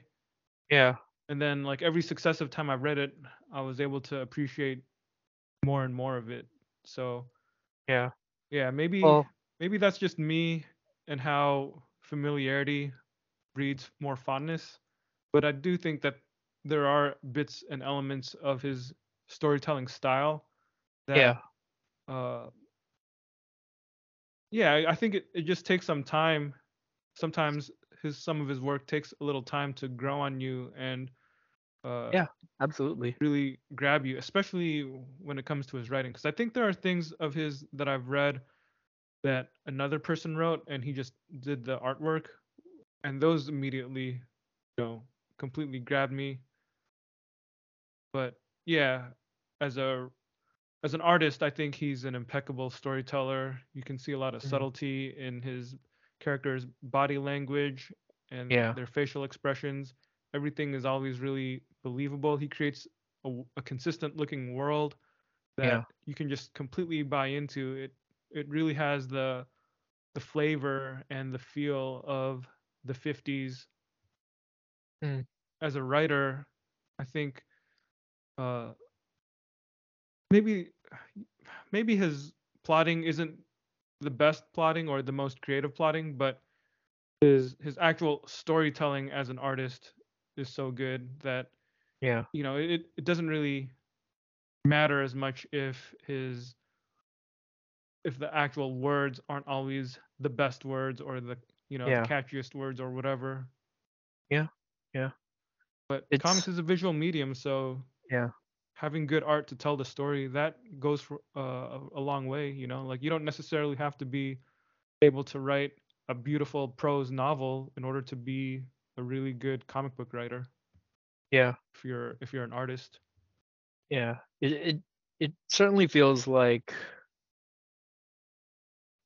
a case where the talent of his art is just so overpowering and enormous that his writing becomes um is overshadowed by it and hmm reading it multiple rereads of it really does uh over time flush out all the all the finer subtleties of his writing because i do think that in the grander scheme like you're right the the plot itself isn't the most original plot but he executes it in a way where over time and with with thought it's you can definitely see where where the the value of it lies you know Mhm. where where the strength of it lies and it's it's a hard sell to some people to tell them hey you got to read this two two or three times and maybe you'll you'll finally like like it then you know Yeah. I mean, even that, even in that case, though, I do think that reading it once, I don't think it's something that people should dislike upon reading it. You know, yeah like I, I think, I think people with more discerning tastes are at least able to appreciate it, even if they don't like it. Like you can still read this, and even if you don't personally like it, you can yeah recognize that it has something to say and yeah it's executed in a more than just a competent way. It's executed in a in a masterful way from a comics yeah storytelling perspective with the artwork and everything, you know, in the language of comics. If it's not to your taste, then it's not to your taste, but I think rereading it, you can develop a taste for it, you know? yeah i wanted Of course, to if somebody oh read it and was like, "Yeah, this sucks. I'm not rereading this again." I'd probably question their taste entirely and I'd, I'd question I'd question their heart, their passion for the game, everything about them that makes them who they are. I would I would cast a lot of aspersions on that person. yeah I wanted to I'm I'm flipping through the pages and there's just this one stunning sequence of pages that uh that I, I when I read it I, I remember liking it and then I forgot about it but now that I'm seeing it again it, it's instantly reminding me but uh there's a point where I forget exactly what happens but there's these astronauts who get caught in space and there's this fear that they're going to come down in this rocket it's going to blow up the planet or I think there's nukes on it because they were trying to get rid of whatever this uh, being was in space. And what you're seeing is the the rockets crash landing uh, on the ground, and the two pilots inside are, you know, they they know that they have to detonate their rocket before it reaches the planet, right? So it's just this scene where Superman, uh, where they're they're just living the life that they could have lived or imagining the life that they could have lived together and you're watching them on their wedding day and they're watching them grow old and then it jumps back to the moment where that they're in in the current present which is them you know careening towards the earth. And then it just shows this close up of them as they're you know in the rocket as things are heating up as they're um facing reentry and their helmets come off. And in the final moment where they like embrace each other they set off the nuke. And then you just see this giant full page page spread of this bomb blast and superman flying off with the other two astronauts that the the only two astronauts that he could he could save you know and it's just such a gorgeous like couple of pages of storytelling and moving at that you know Mhm. Mhm. yeah it's it's uh Yeah. just a testament to his ability to tell a story and uh his ability to elicit emotion Yeah. It's it's so good. yeah um you want to go into the originality a bit Yeah. Yeah. Yeah. I think so we talked a little bit about this as we discussed the craft.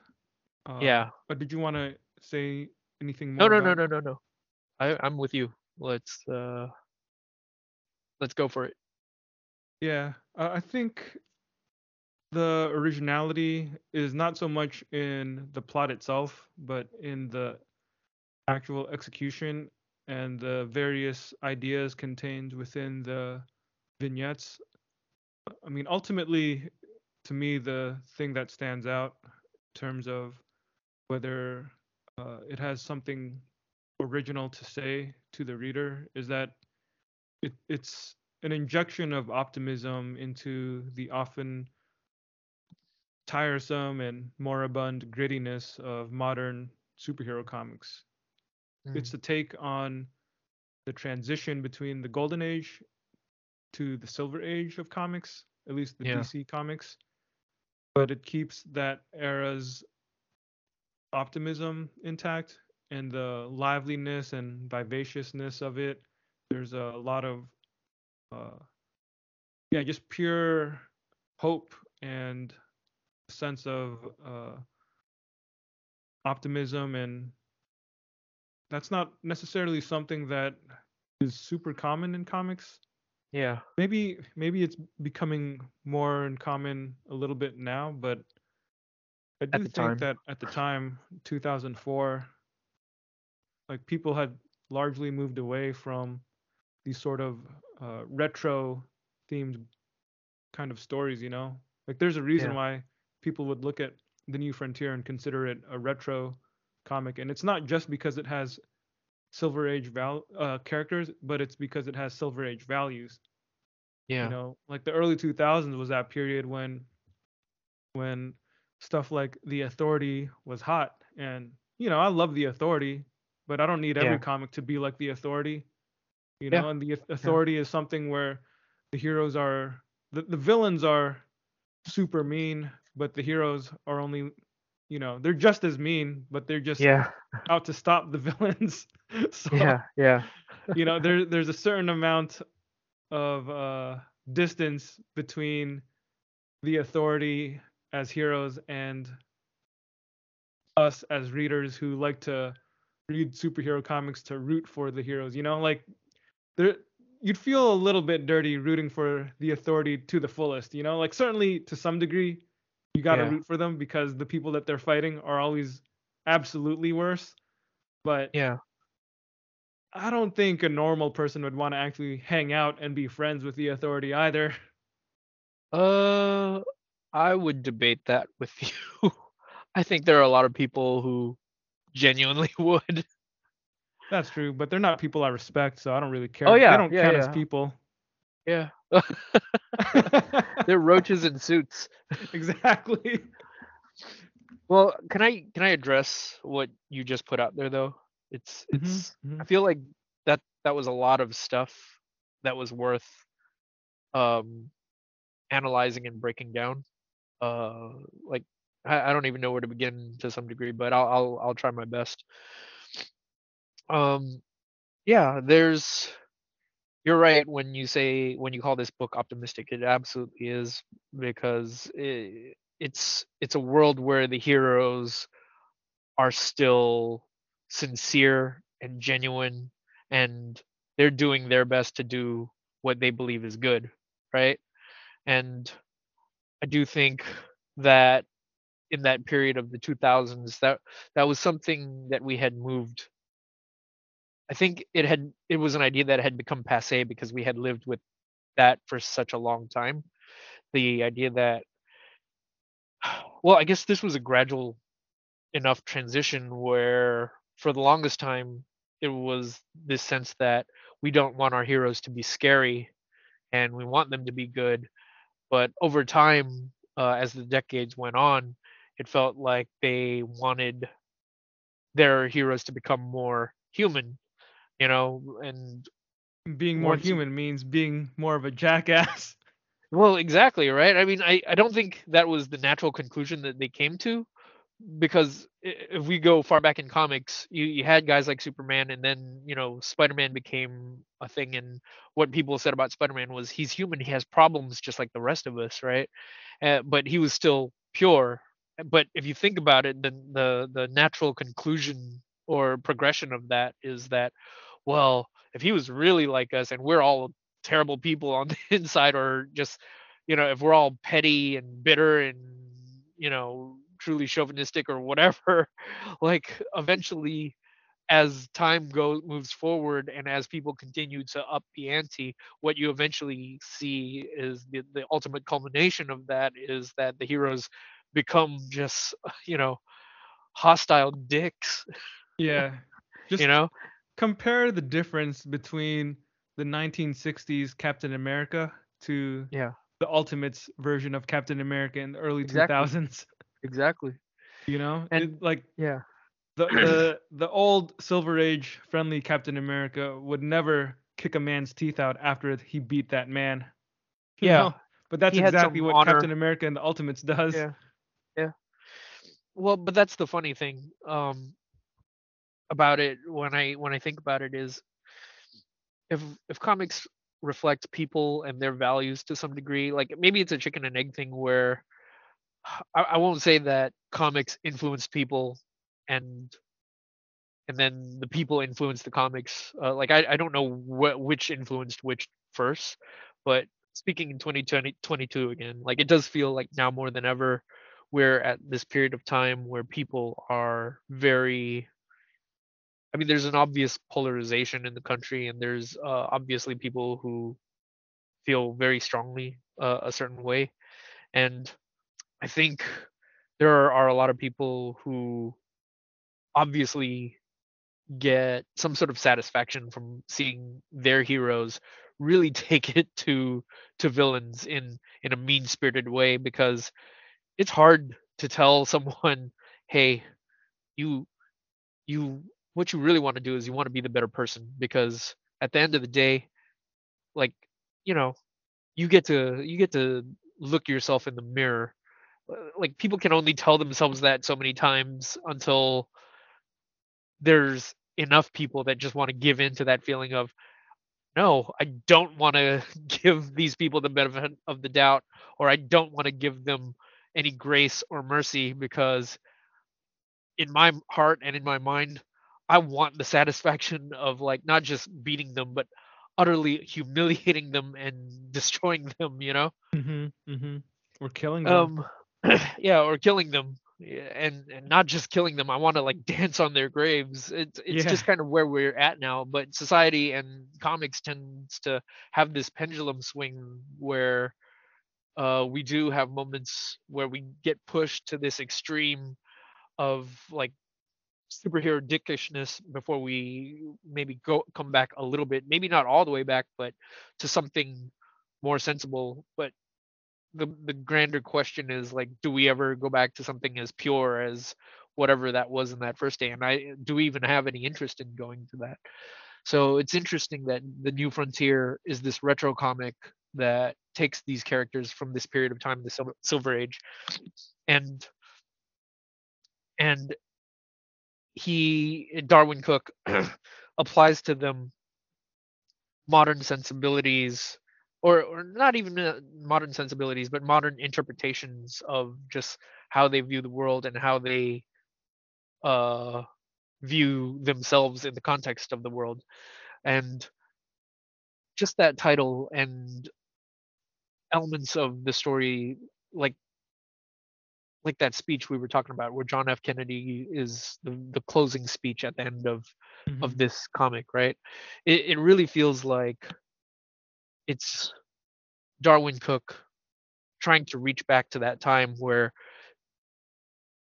the thing about that speech was that this was a period of time where we were coming out of the darkness of the world that we had lived in.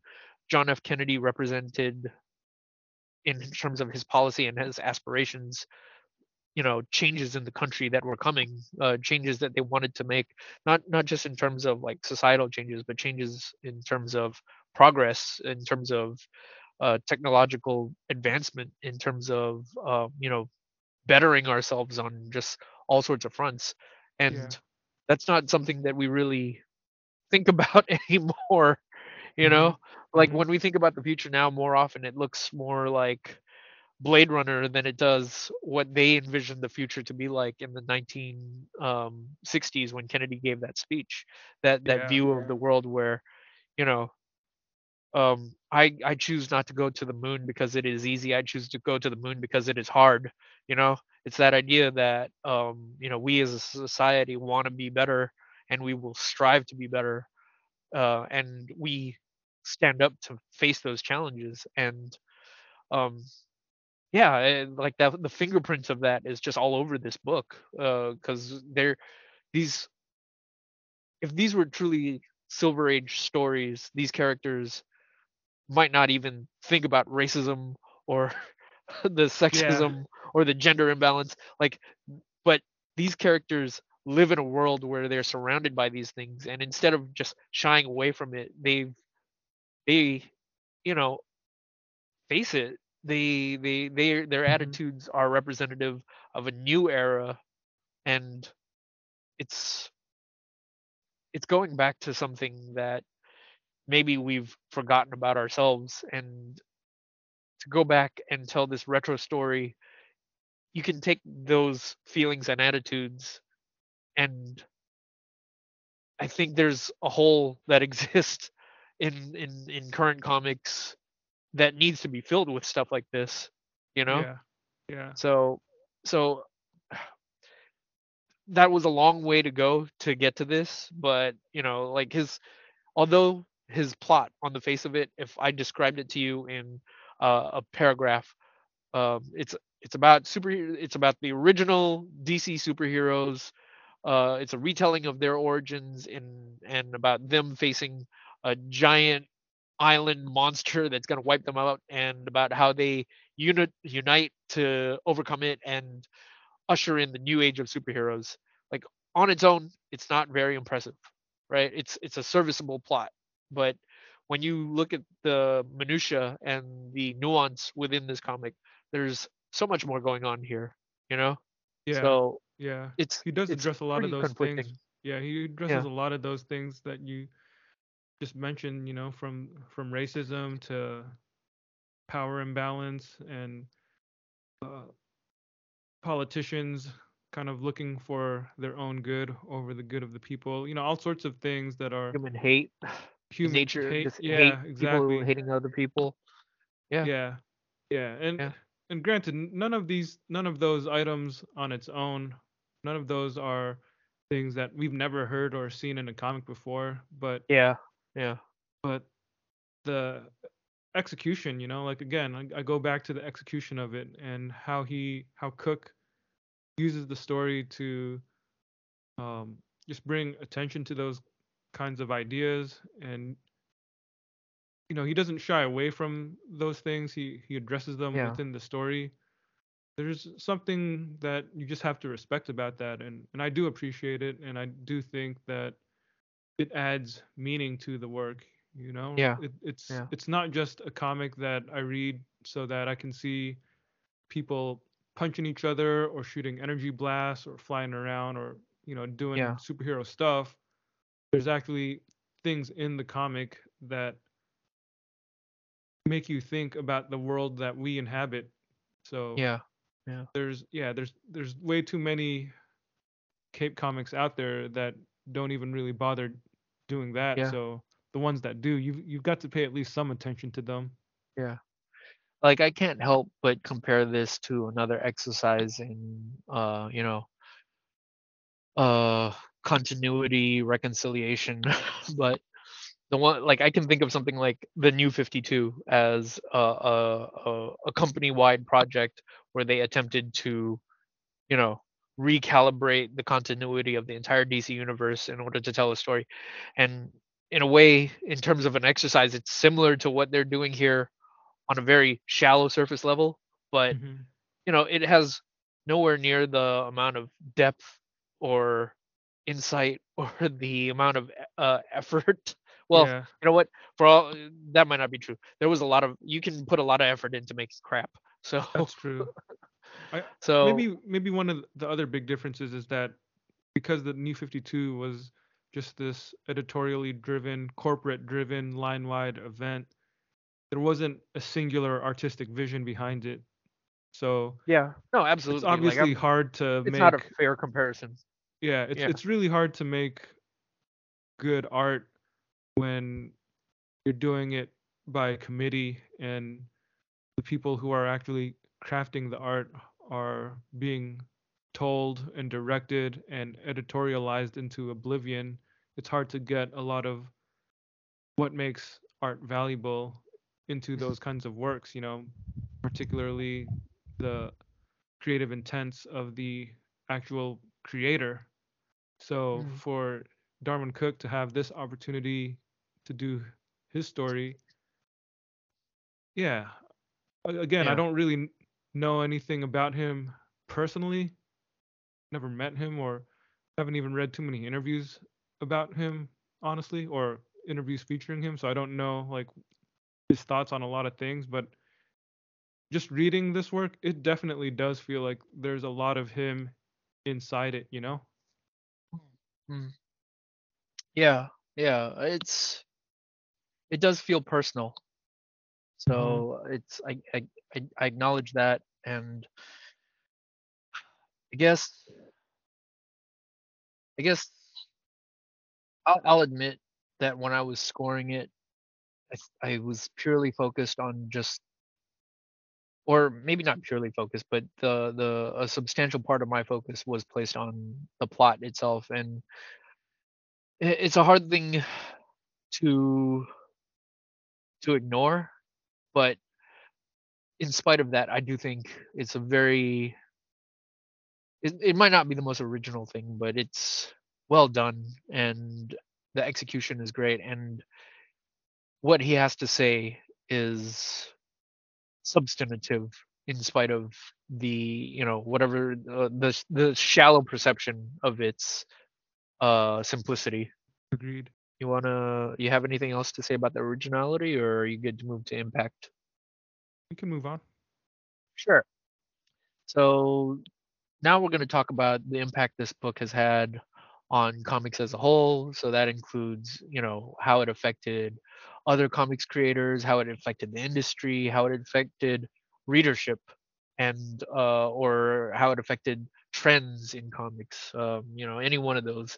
Last week we talked or not last week but uh, I, I forget in one of our previous episodes we talked about how impact is a harder thing to quantify you know because sometimes it's a matter of even though something looks good like who's to say who was really unless someone explicitly says it who's to say who's who was uh, inspired by or influenced by a certain piece of work but with darwyn cooke i'm pretty confident there were a lot of people who were influenced by him even even if they don't draw in his style like it it does feel like the new frontier is something that is pretty well lauded uh, there's a reason that it's something that they keep in print all the time. There's uh, there's a reason that it's something that um, that they've put out in very different various formats. It's it's something that critics seem to have a good eye for.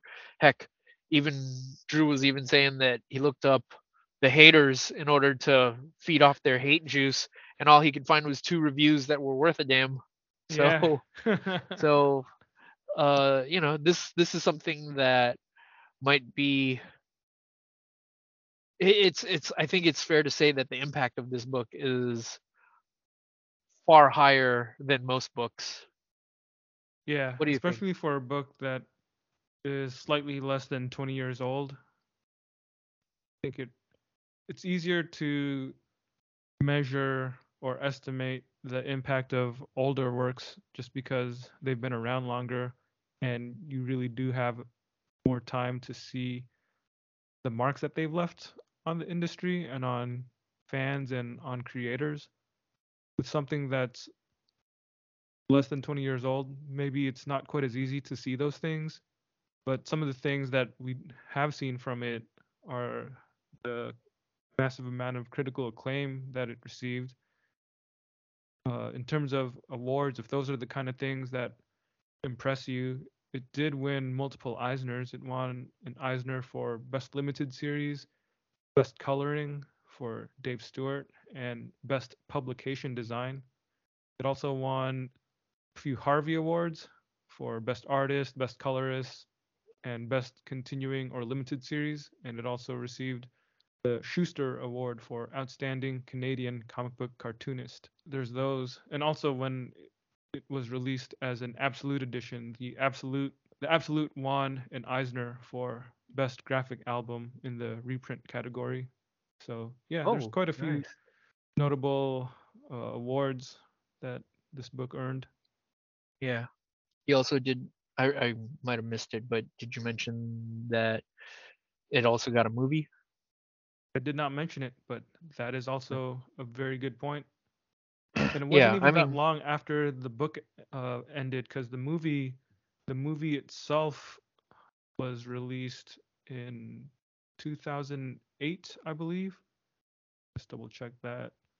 Yeah, it was released in early 2008, and the book came out in 2004. So you have to Mm. figure that the movie was at least in development for a year or two. So Yeah. very shortly after the book was finished, they started making started work on the movie, and it's it's an animated movie, one of those DC animated features, and it's called Justice League: The New Frontier, presumably because Justice League has more of a mass appeal than just calling it DC: The New Frontier. I mean it wasn't Joker, the man who laughs, the new frontier?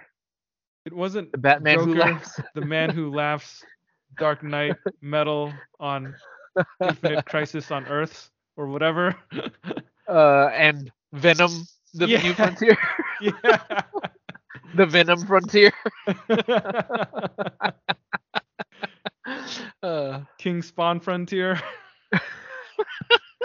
Gunslinger, Venom, King Spawn, Frontier, Secret Yep. Wars. yep, yeah. Uh, boobies. Yeah. Uh, dot, dot, dot, boobies. I haven't watched the movie in a long time. I I do have it on regular DVD. I bought it like pretty close to the time it came out, so it was something that I did like at the time. It's just that my memory of it is pretty fuzzy because I haven't watched it in quite some years. But I yeah, I remember Yeah. liking it. You have any thoughts on the movie adaptation? I feel like I did watch it. I might have even watched it with you, but I mm-hmm. don't really remember it too well as of right now. But having just read this, uh, it might be a good time to watch it again just to see how it stacks up, uh, and just to see if. Part of me wonders if the, you know, the issues that we had or that we mentioned about reading the book applies to the movie as well, and maybe it's just a thing where I really have to reconsider my perspective on what I was watching to see if there's more there than I'm realizing. Um, yeah, eh, they made the movie, and it's not, you know, you if you've listened to our podcast, it, uh, you, I'm hoping that you realize by now that just because something gets a movie doesn't necessarily mean that it's uh, that's necessarily our mark for success in our mind because uh, the book itself on its own is already a success to us. So Exactly, you know, let that be clear. But And you know, it's from what I do remember of the movie, I definitely think the comics better.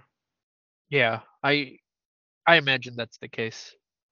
But I'm also not gonna ignore the fact that you know that the details around the fact that they made a movie for it, that it even got one, like that says something.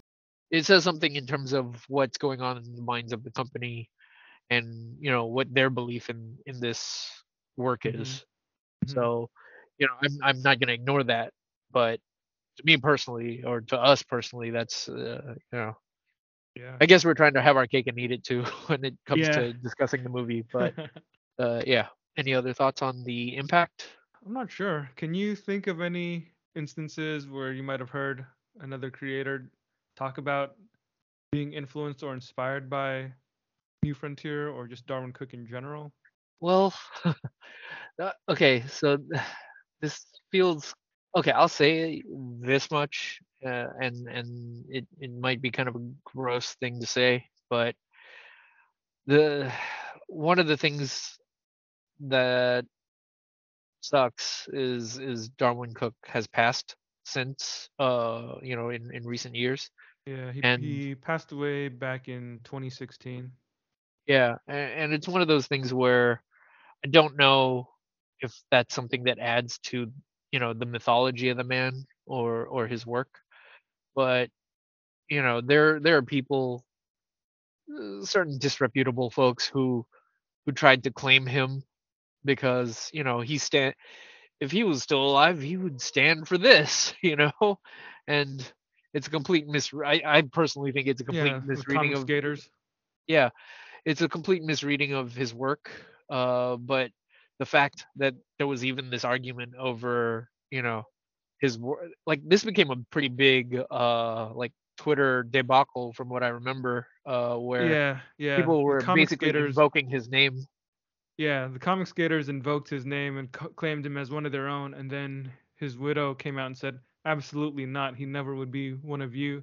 And then they just yeah like harassed her and, and kept on going after her online. It was yeah pretty pathetic. way to treat your heroes Yeah, exactly. Yeah. And their leader, you know, he he basically he he's such a slime ball, but he basically said something to the effect of like he tried to make it sound like, you know, with all due respect, one of those, you know, yeah, like yeah. Whenever whenever somebody says that, usually that means there's no respect at all. Yeah, like I don't even think that those were the exact terms he used, but it may, it, from what I remember, his response to uh, Darwyn Cooke's widow was something to the effect of, you know, uh, I'm gonna let you believe what you want to believe, and I'm gonna believe what I believe. And you know, him having a a fervent, rabid following of idiots, what did they do instead of uh, just leaving it at that? They chose to attack her, and yeah. you know, because that's how you treat your heroes. You attack their families.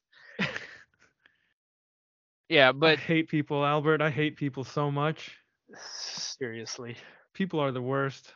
Yeah, it's it's a it's a bad example, but it's it's the one thing that I can point to where I'm like, yeah, like he he's even after his passing, he still had this influence where these people wanted to invoke his name and claim him as this symbol for them. And you know, it's a pretty convenient hero to have, uh, you know, to to choose someone who who's passed because they're not around to either argue with you or disagree with you Yeah. and you can just kind of drape their you know their remains over your your twisted warped values and parade them around Mhm. uh as as a justification for your behavior Mm-hmm. hmm but yeah that's that that was unfortunately the one thing that i thought of eh, because i'm I, i'm just constantly looking for reasons to hate humanity maybe you're not looking for reasons to hate humanity, but those reasons end up finding you. Yeah, yeah. There we go. Chicken and egg once again, and apparently it's all the egg's fault. Yeah. There's no question there. There's it was I'm the chicken. I was right from the beginning and it was always the egg that was at fault, you know. Uh but in terms of more positive uh, uh Examples? examples of of people that were uplifting uh that that were influenced by Darwyn Cooke. Yeah, I can't really I, I feel like there are a bunch of artists who who still try to continue in that style of uh you know Batman the animated series uh maybe not necessarily quite Darwyn Cooke esque but you know similar ish and uh what was the thing that I was oh that was you know not to go back to movies again but I I, I guess one of the things that I can mention and and you know this is all speculation on on my part so I don't know how sure it is or not but one of the things that occurred to me recently was they re not recently maybe like a couple of years ago they ended the animated universe which i think you can fairly say was influenced by the new 52 sort of aesthetic and everything that Mhm. came before it and they relaunched that animated universe and one of the leading movies in that animated universe was the JSA uh movie that they did and they did a Superman movie too from what I remember um and the looks I did of watch those the Superman movie. I didn't watch the JSA one. yeah yeah But the thing that I remember thinking when I saw the trailers for them is even though they're a pretty unique signature style all all its own, there is something about watching that that does remind me of Darwyn Cooke, Mm. um or or you know his his retro style. So maybe you could say that the style of it is just retro or retro adjacent. Okay. Um yeah. maybe it's not quite I like I couldn't say a hundred percent that it was something influenced by Darwyn Cooke, but you could if you take that as the trend of those movies moving forward, assuming that they're popular, you could also tell yourself that Darwyn Cooke was ahead of that trend by by years, if not dec- uh, a decade or more. So again, it's purely speculation on my part. Mhm. I don't know what you think of that. I think that's fair. I don't. I haven't really thought about it before, but now that you brought it up, you will give me. You've given me reason to think about it. yeah. I can't yeah, I can't really think of any other comics that were impacted or, or that where I could draw a direct line of impact from uh Darwyn Cooke. But all that stuff that we mentioned earlier, like the accolades and the awards and the recognition that he got, like I think that speaks volumes in and of itself. yeah, certainly his peers have a lot of respect for him. Yeah, yeah. Right. You ready to move on to the comic's ability to withstand the test of time? Yep. Sure. All I can really say is that I'll reiterate what I said earlier, where it, the new frontier is something that I like more for the craftsmanship than maybe the story itself. I, I still think the story is fine enough, but Yeah. because the storytelling is so strong, it is something that I can revisit repeatedly, and the artwork is certainly timeless. So Mm. yeah, just what what I was saying earlier when we were talking about the book is is just the amount of enjoyment that I get from rereading it. There's not too many other books I can think of where I think each time I reread it, I appreciate it more. You know, like most of the time, if I'm rereading a book that I already like, it's I just end up, uh, you know, I I enjoy it just as much as I did before. Yeah.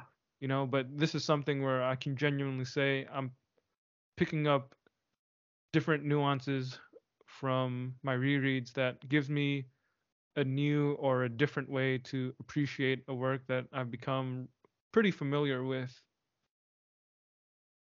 You know, it, maybe it's Mhm. not quite Watchmen level where something like Watchmen, right? Like every time I reread that, yeah, I'll I'll see something that I never saw before because it's just got so much packed into it.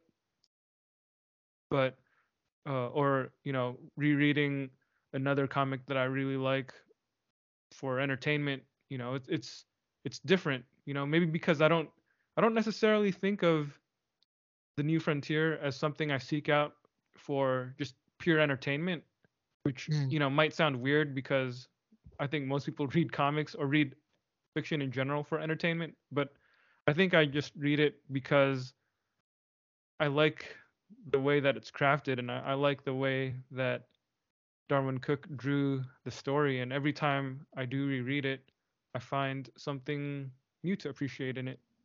Mm, mm, mm. I was gonna say, in terms of this story's ability to withstand the test of time, I want to, you know, sort of point back to what I said earlier, just in terms of, you know, how I, I guess, I view comics and society as, as a whole. But uh, I mentioned earlier that I do think You that love comics and you hate society as a whole. that is true. That is true. But I was gonna say that in terms of how you know comics are influenced by society and people, and or or vice versa, whichever um, influences which first. Like it, it does feel like there's this constant pendulum swing going on in terms of, um, you know, the type of stories that happen and a reaction to that type of story. And now that I think about it, something like the New Frontier does feel like a reaction to to those sorts of dark stories that we read at a particular point in time Mhm. and it exists so well on its own the thing that makes it you know timeless the thing that makes it able to withstand the test of time is that it's this constant it's this response to this attitude Yeah. uh, so much so to the point that it's I I think it's almost fair to say that it's one of the leading books in that uh, in that reaction. Uh, the one of the leading books uh, to to say that not all comic books have to have you know you know excuse my language, but shit kicker superheroes that Mhm. you know Yeah. uh, that are just quote unquote badass or whatever Yeah. um i think that's what makes it timeless is its ability to stand on its own as as this book that's in response to this wave of comics that felt like they you know everybody had to be uh scary and tough and you know what we're seeing is um this book existing as a, a peak example of what it means to be vulnerable and genuine and sincere uh, superheroes. And Mhm. I think, you know, to to go back to impact a little bit, but I I do think that as a leader, as as as the book that you can point to as kind of the tip of the spear of of that reaction, you know, I I'd have to yeah, I'd have to it, it gives me it gives me it makes me contemplate like how many other books might not have been inspired necessarily purely by the art style but just by that attitude Mhm. because you did mention like we do exist kind of after you know years of the man of steel and batman v superman like we do kind of exist in an age where the lighthearted comics are seeing a bit of a res- resurgence um you know, it's it's maybe not quite to the same level as something like New Frontier, but it, it makes me wonder if those other comics that were the New Frontier's contemporaries or the the comics that followed that took that track of, hey, we don't all have to be tough guys. We can just be good, and that's what matters. Yeah. You know, Yeah. like I'd have to wonder if they were influenced by the the content of this outside of the art you know like Mhm. i that's something that i'd be curious to uh deconstruct more but Yeah. um it's it's yeah that's that's why i do think that this book is able to withstand the test of time because it it can exist in a vacuum on its own as this story about just heroes being human and being good Yeah. yeah I want to believe that values, virtues such as being good and being optimistic and trying to craft a better future. I want to believe that those kinds of ideas will always withstand the test of time. yeah well let me uh, sorry to interrupt but what i wanted to add to that what you just said was I think in a in a current age that's as rough as it is if anything it's just a reminder that this is something that withstands the test of time even more because we need it even more Mhm. now than Yeah, we did true. then you know Yeah. so uh yeah I, I think that that's why I, I i would give it high marks for its ability to withstand the test of time Yeah, same here. And one more thing about withstanding the test of time, but I think the fact that the story itself is set in such a specific time period, that also makes it timeless because everybody has this classic look with their Silver Age costume designs. Uh, Darwyn Cooke clearly has a very specific style that he's shading for. The fact that the story takes place in the 60s or the 50s, it makes the story kind of work in a time capsule in a sense. You know, like you can pick this up 20 years from now and look at it and understand that its setting kind of adds to the tone and helps give context to to the work itself. Mm. Whereas I think if I mean if you compare it to a, a random superhero comic that's published in uh 2004, I think you can pick something like I don't know why I keep thinking of the Ultimates, but you could pick up something like the Ultimates and be like, it's a little bit dated, just in the sense that the kinds of uh, references and and things like that that are in the book. I mean, Shannon Elizabeth didn't become a, a groundbreaking icon, mm, like you know the the quintessential Hollywood starlet in 2022 that we thought she would. Who is Shannon Elizabeth? I forgot. I still remember who Freddie Shannon Prinze Jr. Is. there, there's a philosophical question for you. What's a philosophical question? Who is Shannon Elizabeth? His name was Henry Paulson.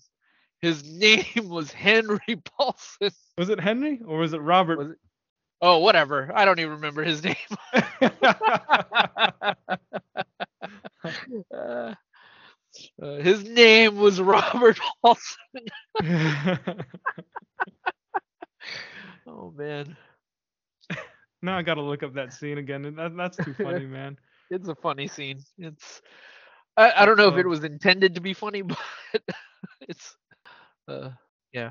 Did you have any other thoughts on uh withstand the test of time ability?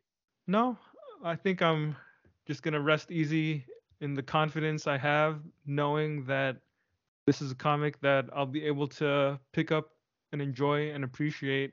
Yeah. As long as I have the eyes to read. Yeah.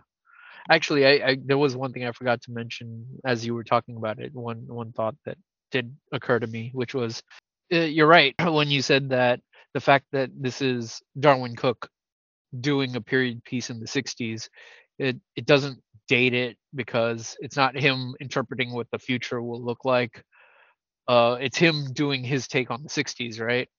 Mhm. and the the great thing about it is you know his style is so fresh and unique for for uh for what it is that when he did this he he sort of cracked the mold in terms of what a retro uh, in terms of how a retro 60s comic could look uh, not 60s but retro comic could look if you apply it through a modern filter with modern sensibilities right Mhm. to to the point where it makes me wonder like moving forward uh anytime they do a comic that takes place in this era in this period of time for these superheroes i can't help but compare it to darwyn cooke and who's going to be the one that breaks the mold. That's how much of a, a trendsetter his work is. Uh, that's how much of a trendsetter he was.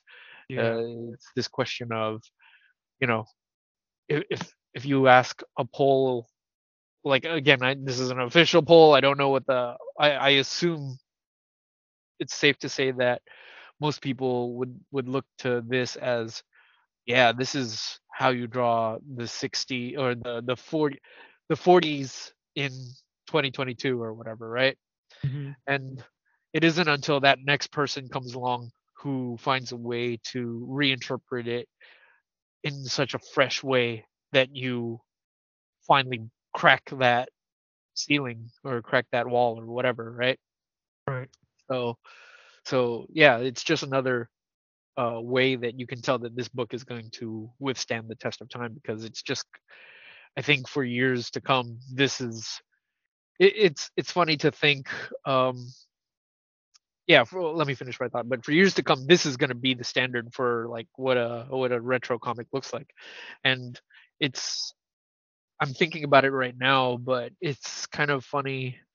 So uh, you know we we've had millennials uh we've had we've had gen xers we've had millennials we've had uh, uh baby boomers uh we have the zentennials now and then uh i i just heard this recently but the next group is called gen alpha Okay. so those are but it it's to be i'm sitting here thinking about what is it to be like when some gen alpha kid grows up and he takes takes a whack at trying to draw a retro comic you know what is that going to look like yeah. I, I wonder like somewhere out there there's a kid who's going to grow up and he's going to do comics and there it, it might not be a thing where I, I might be told by then and my sensibilities will just be like ah this ain't this ain't for me but it'll crack the mold for someone and like there'll be a young version of me and Drew out there who are like, this has broken the mold.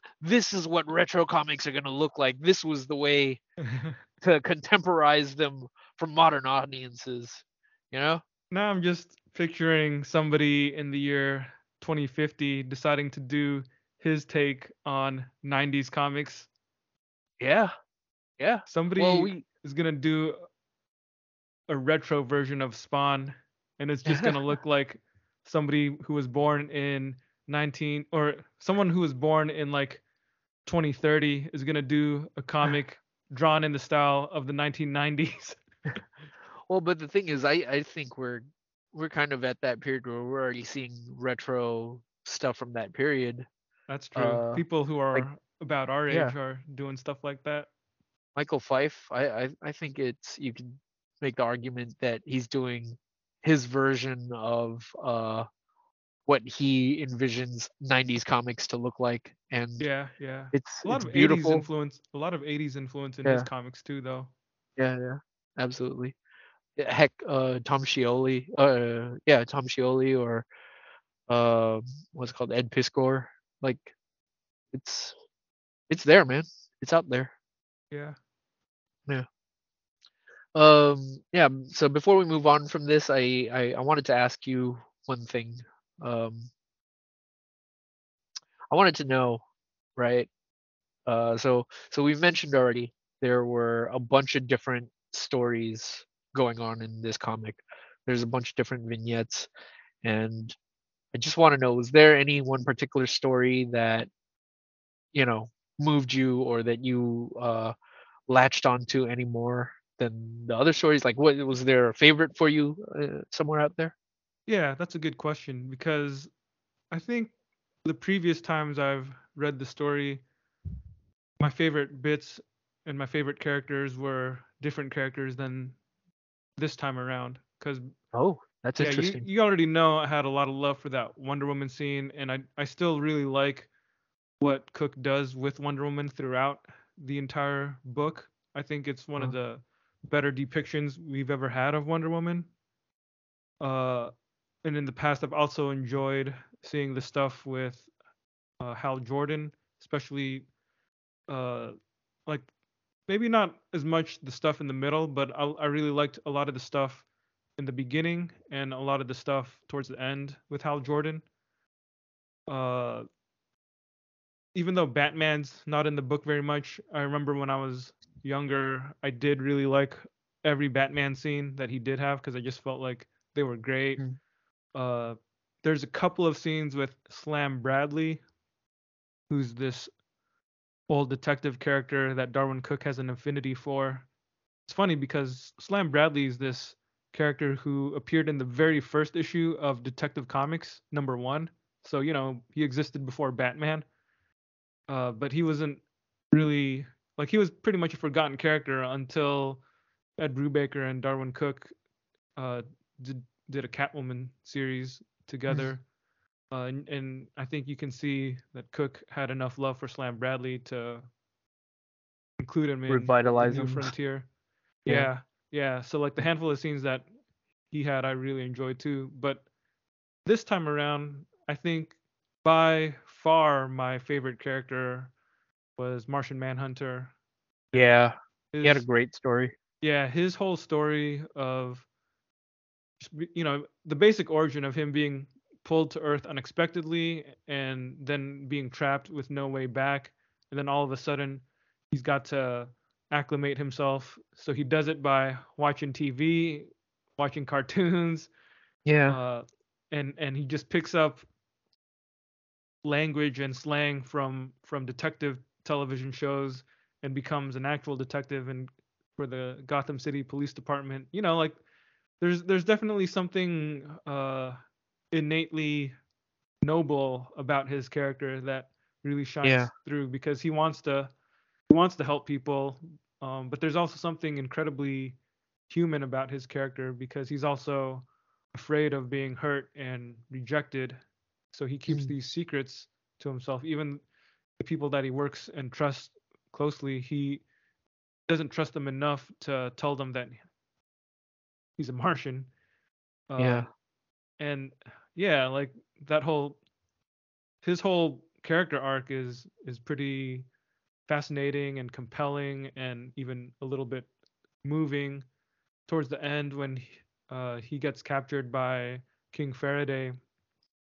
They have that scene and there's a couple of scenes where they have these conversations and Martian Manhunter through his telepathy he recognizes that King Faraday Faraday is a good man. Like his heart is in the right place. He has good intentions for humanity but Mm. the way he goes about those intentions like he's not somebody who trusts other people so certainly he's going to rub other people the wrong way too and he doesn't trust the martian manhunter because he's afraid of the unknown on some level. Like that whole thing where uh, at the end uh, faraday sacrifices his life to to save J'onn J'onzz and you know that that's a that's the moment that gives John this uh I don't know, just this added boost to keep on going. It's it's good stuff, man. Like Mm. his whole thing uh, up to the point where he meets uh King Faraday is you know that that's great. It's you know, he was about to leave Earth and try to escape back to his home planet because he lost faith in humanity and then having this encounter with the guy who was trying to arrest him ended up giving it ended up restoring his faith in humanity. I think there's something Mm. about that story that works as kind of this microcosm of optimism for the new frontier as a whole. Yeah. Yeah, I totally see that. Thematically and tonally, it's just mm, perfect. Yeah, I I do remember really liking his story then, and this time it's it's still a pretty good story. Uh, you know, he's uh, even though he's not the central character of it, like I would say if anyone's looking for, you know, the best Martian Manhunter story, this is probably up there. You know. Um, yeah. Yeah. Who do you he- think he- is the central character, if there is one? Would it be Hal? It it kind of feels to me Uh, that Hal is the one who's in the book the most. Like we I keep on that. checking in on him periodically throughout the series, but watch him grow up. yeah, ultimately I feel like it's it's still more of an ensemble cast, but Yeah. I feel like Cooke wisely puts uh, the big three kind of in the background so that these other characters all have a chance to shine. Yeah.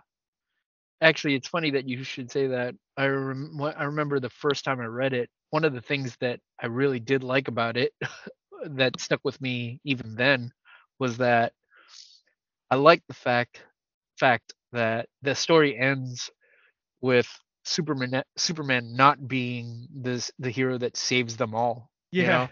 I yeah, think he's a lot of the with time, the fishes. yeah, I think a lot of the times, uh, especially with the big three, uh, there's this impulse to tell this story where Superman inspires us all, and we all become heroes, and you know, follow in his example. You know, oh Captain, my Captain, where where will you go? You know, it, it's that sort of thing, right? And to tell this story and to have him like get knocked out in the first scene of the battle and just kind of disappear, like he still did his job though. Yeah, yeah, but it, but it surprised me at the time. He didn't deal the knockout blow. Yeah, yeah, yeah. It surprised me at the time, but it, for them to you know subvert my expectations and to have it really be about everybody else uh, working as a team, to it that says something about you know this idea of again this optimism, this Mhm. belief that we as a society can choose to do better together you know Yeah. and it says something about how you know it's all of them that make this thing special Yeah. I mean, Batman So- isn't even in the final battle. Yeah, yeah. He doesn't formulate a plan to take down the bad guy. yeah and aquaman just shows up like literally at the end to save superman Poor Aquaman. He still gets the short I know. At least Batman w- was able to, you know, find the information through the stuff with uh Martian Manhunter's notes to really help make a difference. He just didn't have Yeah. a physical role in the final battle. Yeah, yeah. I think for me, one of the stories that really resonated with me, or not resonate, but that that I just I guess resonated is the right word, but I felt most strong for, other than Martian Manhunter. And, and by the way, I'm, I should mention that just the idea that Martian Manhunter as an outsider, just having being this uh perspective on humans and like learning to love humans in spite of themselves and maybe even loving them more than he should that is a beautiful touch Yeah.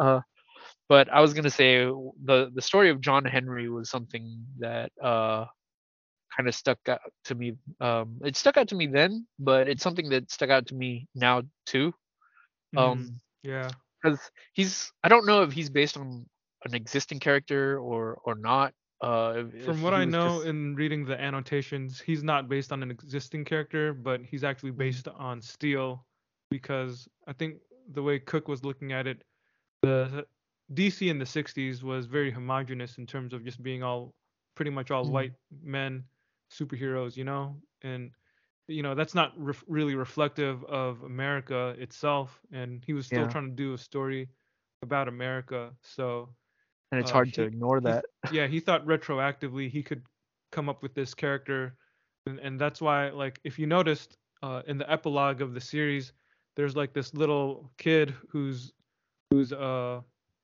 looking uh, at at like a magazine or something about John Henry, and that little kid is supposed to be John Henry Steel. Irons. You know, he's the one who yeah. grows up to become Steel. i like that touch i Yeah. do Yeah. Yeah but his whole uh the thing about uh you know john henry is you know his family was murdered by the klan and he takes it upon himself to become a vigilante striking back at the klan right? Hmm and you know he he terrorizes them for a period of time until he's finally caught and um and they kill him. And it's pretty tragic but That was a pretty messed up scene. it really was because what ends up happening is he gets into an altercation with them and he's on the run and he's you know he's bleeding out and he he makes it to this backyard and he's he there's this little girl there and you know A little in, white girl. a little white girl and in the you know in the uh in the caption bubbles or squares he's talking about how he's talking about children and the, how children are the future and like in this moment he you know he thinks that this girl can be the one who saves him in his moment of need.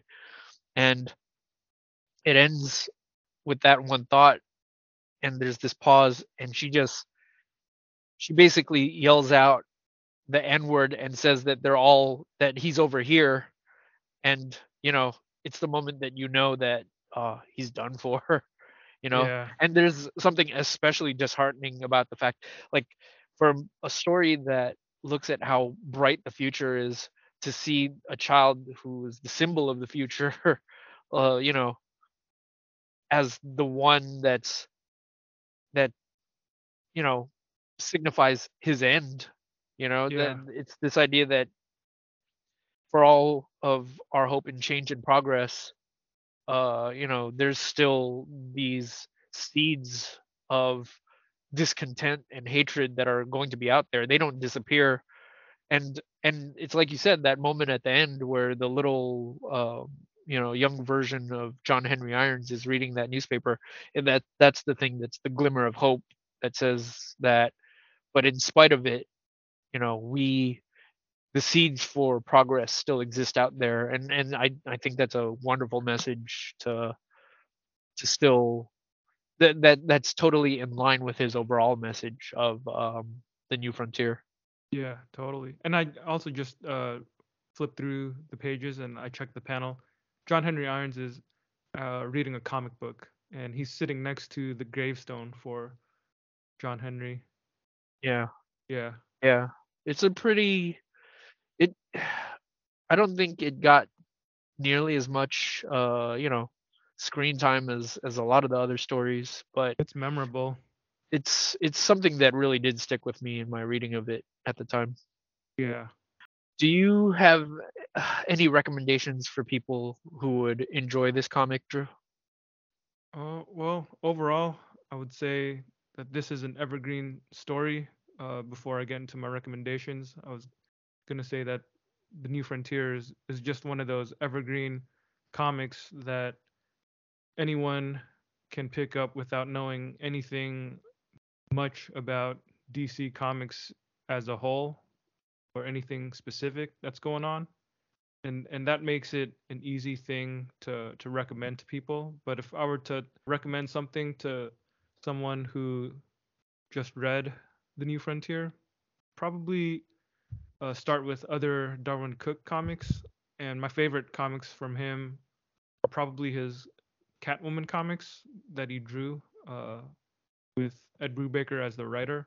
He only did uh, about the first four issues as well as like a series of backups in Detective Comics. But if you get the first trade paperback of Catwoman by Brubaker, uh, you'll get Cooke's story in there as well. But he also did an original graphic novel starring Catwoman called Selina's Big Score, and Cooke wrote and drew that one himself as well. That one is a more of a heist comic, whereas the Catwoman book with Brubaker is more of a crime comic, a straight up street crime comic. But Selina's Big Score is a heist comic, like that very specific genre. It's an enjoyable piece of work. Uh, there's also his Parker books, which we've mentioned, which are adaptations of the Donald Westlake novels. Uh, they're hard-boiled crime stories. Uh, we also mentioned Batman Ego earlier. Uh, listen to our episode on the Batman for a little bit more discussion on that comic. Mm-hmm. One of his more obscure works is his issue of Solo, he did solo issue number five. So if you can track that one down, that's a good one because it it's got a wide variety of styles, and he wrote all the stories in it. It's 48 pages. There's several stories in here that run the gamut of different art styles. So you'll see things that look very different from what you see in the New Frontier. There's also a story uh, that kind of takes place I don't know if it's officially a New Frontier story, but there is a story with King Faraday uh, in Solo number five. So that's, mm. uh, you know, that could be of interest. He also did a comic with Gilbert Hernandez as the writer called The Twilight Children. I think that might have been his last work, actually. It was published by Vertigo, short four issue miniseries that mixes a little bit of science fiction and magical realism and Mm. Yeah, it's got kids in it, so you might dig it, Albert. maybe, maybe. yeah. Um, before I go into my recommendation, uh, I, I, I did want to go over one funny little Easter egg that I read because I um after the series there was an, another they did some specials I think. There was uh, one special, yeah. They right yeah. to coincide with the release of Justice League: The New Frontier movie, they yeah. uh, had Darwyn Cooke come in and do a one shot called Justice League: The New Frontier Special. Yeah. So he he wrote and drew one of the stories in there, and then he wrote two other stories. One of them was drawn by Dave Bullock and Michael Cho. Uh, Dave Bullock yeah. was the director of the movie, and then Michael Cho's, you know, he's a famous cover artist now, but he inked David Dave Bullock. And then there was mm. a third story uh, with J. Bone, who is one of Cooke's uh, collaborators and a lot of other stuff that they've done together. Yeah, yeah, and that's the story I kind of wanted to talk about. It's uh, it's something that I read and it made me chuckle a little bit. Um, and because it's a story sto- starring uh, Wonder Woman and Black Canary. Yeah. And it's it's a pretty funny story because it's about them infiltrating this club of like secret men, but it turns out to be a gentleman's club, so they're just all here to ogle these naked women or whatever. And it's just about Wonder Woman and uh, Black Canary just beating the crap out of all these guys. And at one point, uh, this one of the dudes throws a drink at her just chest plate and sets it on fire and she just pulls it off so she's just fighting you know topless and beating the crap out of these guys and uh you know talking about uh you know basically making statements about men and uh society and you know just their behavior and how they treat women. And this was something that i saw that just made me kind of chuckle but at the end of the the panel at the very bottom you see the uh this you know the the playboy bunnies or strippers or whatever you want to call them and they're watching as wonder woman and black canary leave and one of them is just like what are you writing there gloria? And you know it's a little and she's just winking at the the reader and it's it's kind of funny you know for for people that went and believed that darwyn cooke didn't have certain beliefs or thoughts like I'm pretty sure that was supposed to be Gloria Steinem, a pretty famous feminist. So, you know, it's uh, like I'm pretty sure her real backstory was she used to, prior to making it as as uh, you know a, a, famous like writer and feminist, she she used to work at, at a gentleman's club. So oh, I, okay. I thought that was a pretty funny uh, detail to include for you know historical detail for people that didn't know. You've educated me. I, I didn't catch that reference. Yeah, she's she's a pretty pretty big name uh, in in those circles. But uh, yeah, the the one comic that I would recommend for people who read this and who want something similar, the one comic that immediately jumped to mind for me was uh, Marvels by Alex Ross and Kurt Busiek. Oh, okay. It's another story that sort of that recontextualizes uh, an existing history of the Marvel universe this time, but it injects uh you know we we we did an episode on this in our top 25 uh, Marvel comics of all time. So you can listen to you know my thoughts on my, mine and Drew's thoughts on that comic. But I do think it's another comic that just uh, you know in, uh, recontextualizes uh, the time period and just people's uh, perspectives on society as a whole. Uh, so I do think it's it's similar to to New Frontier in that sense. Mm-hmm. Yeah. I do have two more uh, recommendations for people who might be interested in era spanning DC superhero comics because this because DC the New Frontier is about that transition period between the golden age and the silver age you know and it's primarily about the birth of the silver age. There's also a comic called the golden age by james robinson and paul smith and that one's a bit darker but obviously it's about the golden age period uh, of heroes but uh, i think it's a good chance to see a lot of characters that might be a little bit more obscure get some love and again, it's like a big spanning kind of epic story. And the other yeah. one I would point to is Kingdom Come, which is which was a 90s comic and it has a lot to say. It there's a lot of commentary in there about 90s comics. Mm. And I'd I'd say uh I guess there was a point in time when I would have said that Kingdom Come represented the modern era of DC, but now I guess it's probably more accurate to say it represented, you know, the 90s modern era. era at that time. yeah, exactly. I don't I don't know if there's an official name for that era cuz it's hard for me to believe that we've been in the modern era of comics for 30 something years or however long it's been like might be like to me, the, the dark ages to me i don't know yeah to me i consider the 90s the dark age of comics so yeah Kingdom Come definitely is representative of the Dark Age, but it's still a surprisingly optimistic piece of work. Yeah, yeah.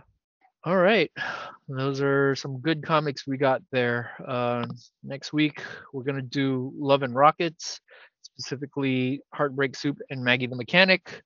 Um, I, I, where is uh, well, we'll go over the creators then, but it's the Hernandez brothers, man. It's okay. Well, I didn't remember their first names. Jaime Hernandez and I I forget who the first Jaime and Gilbert.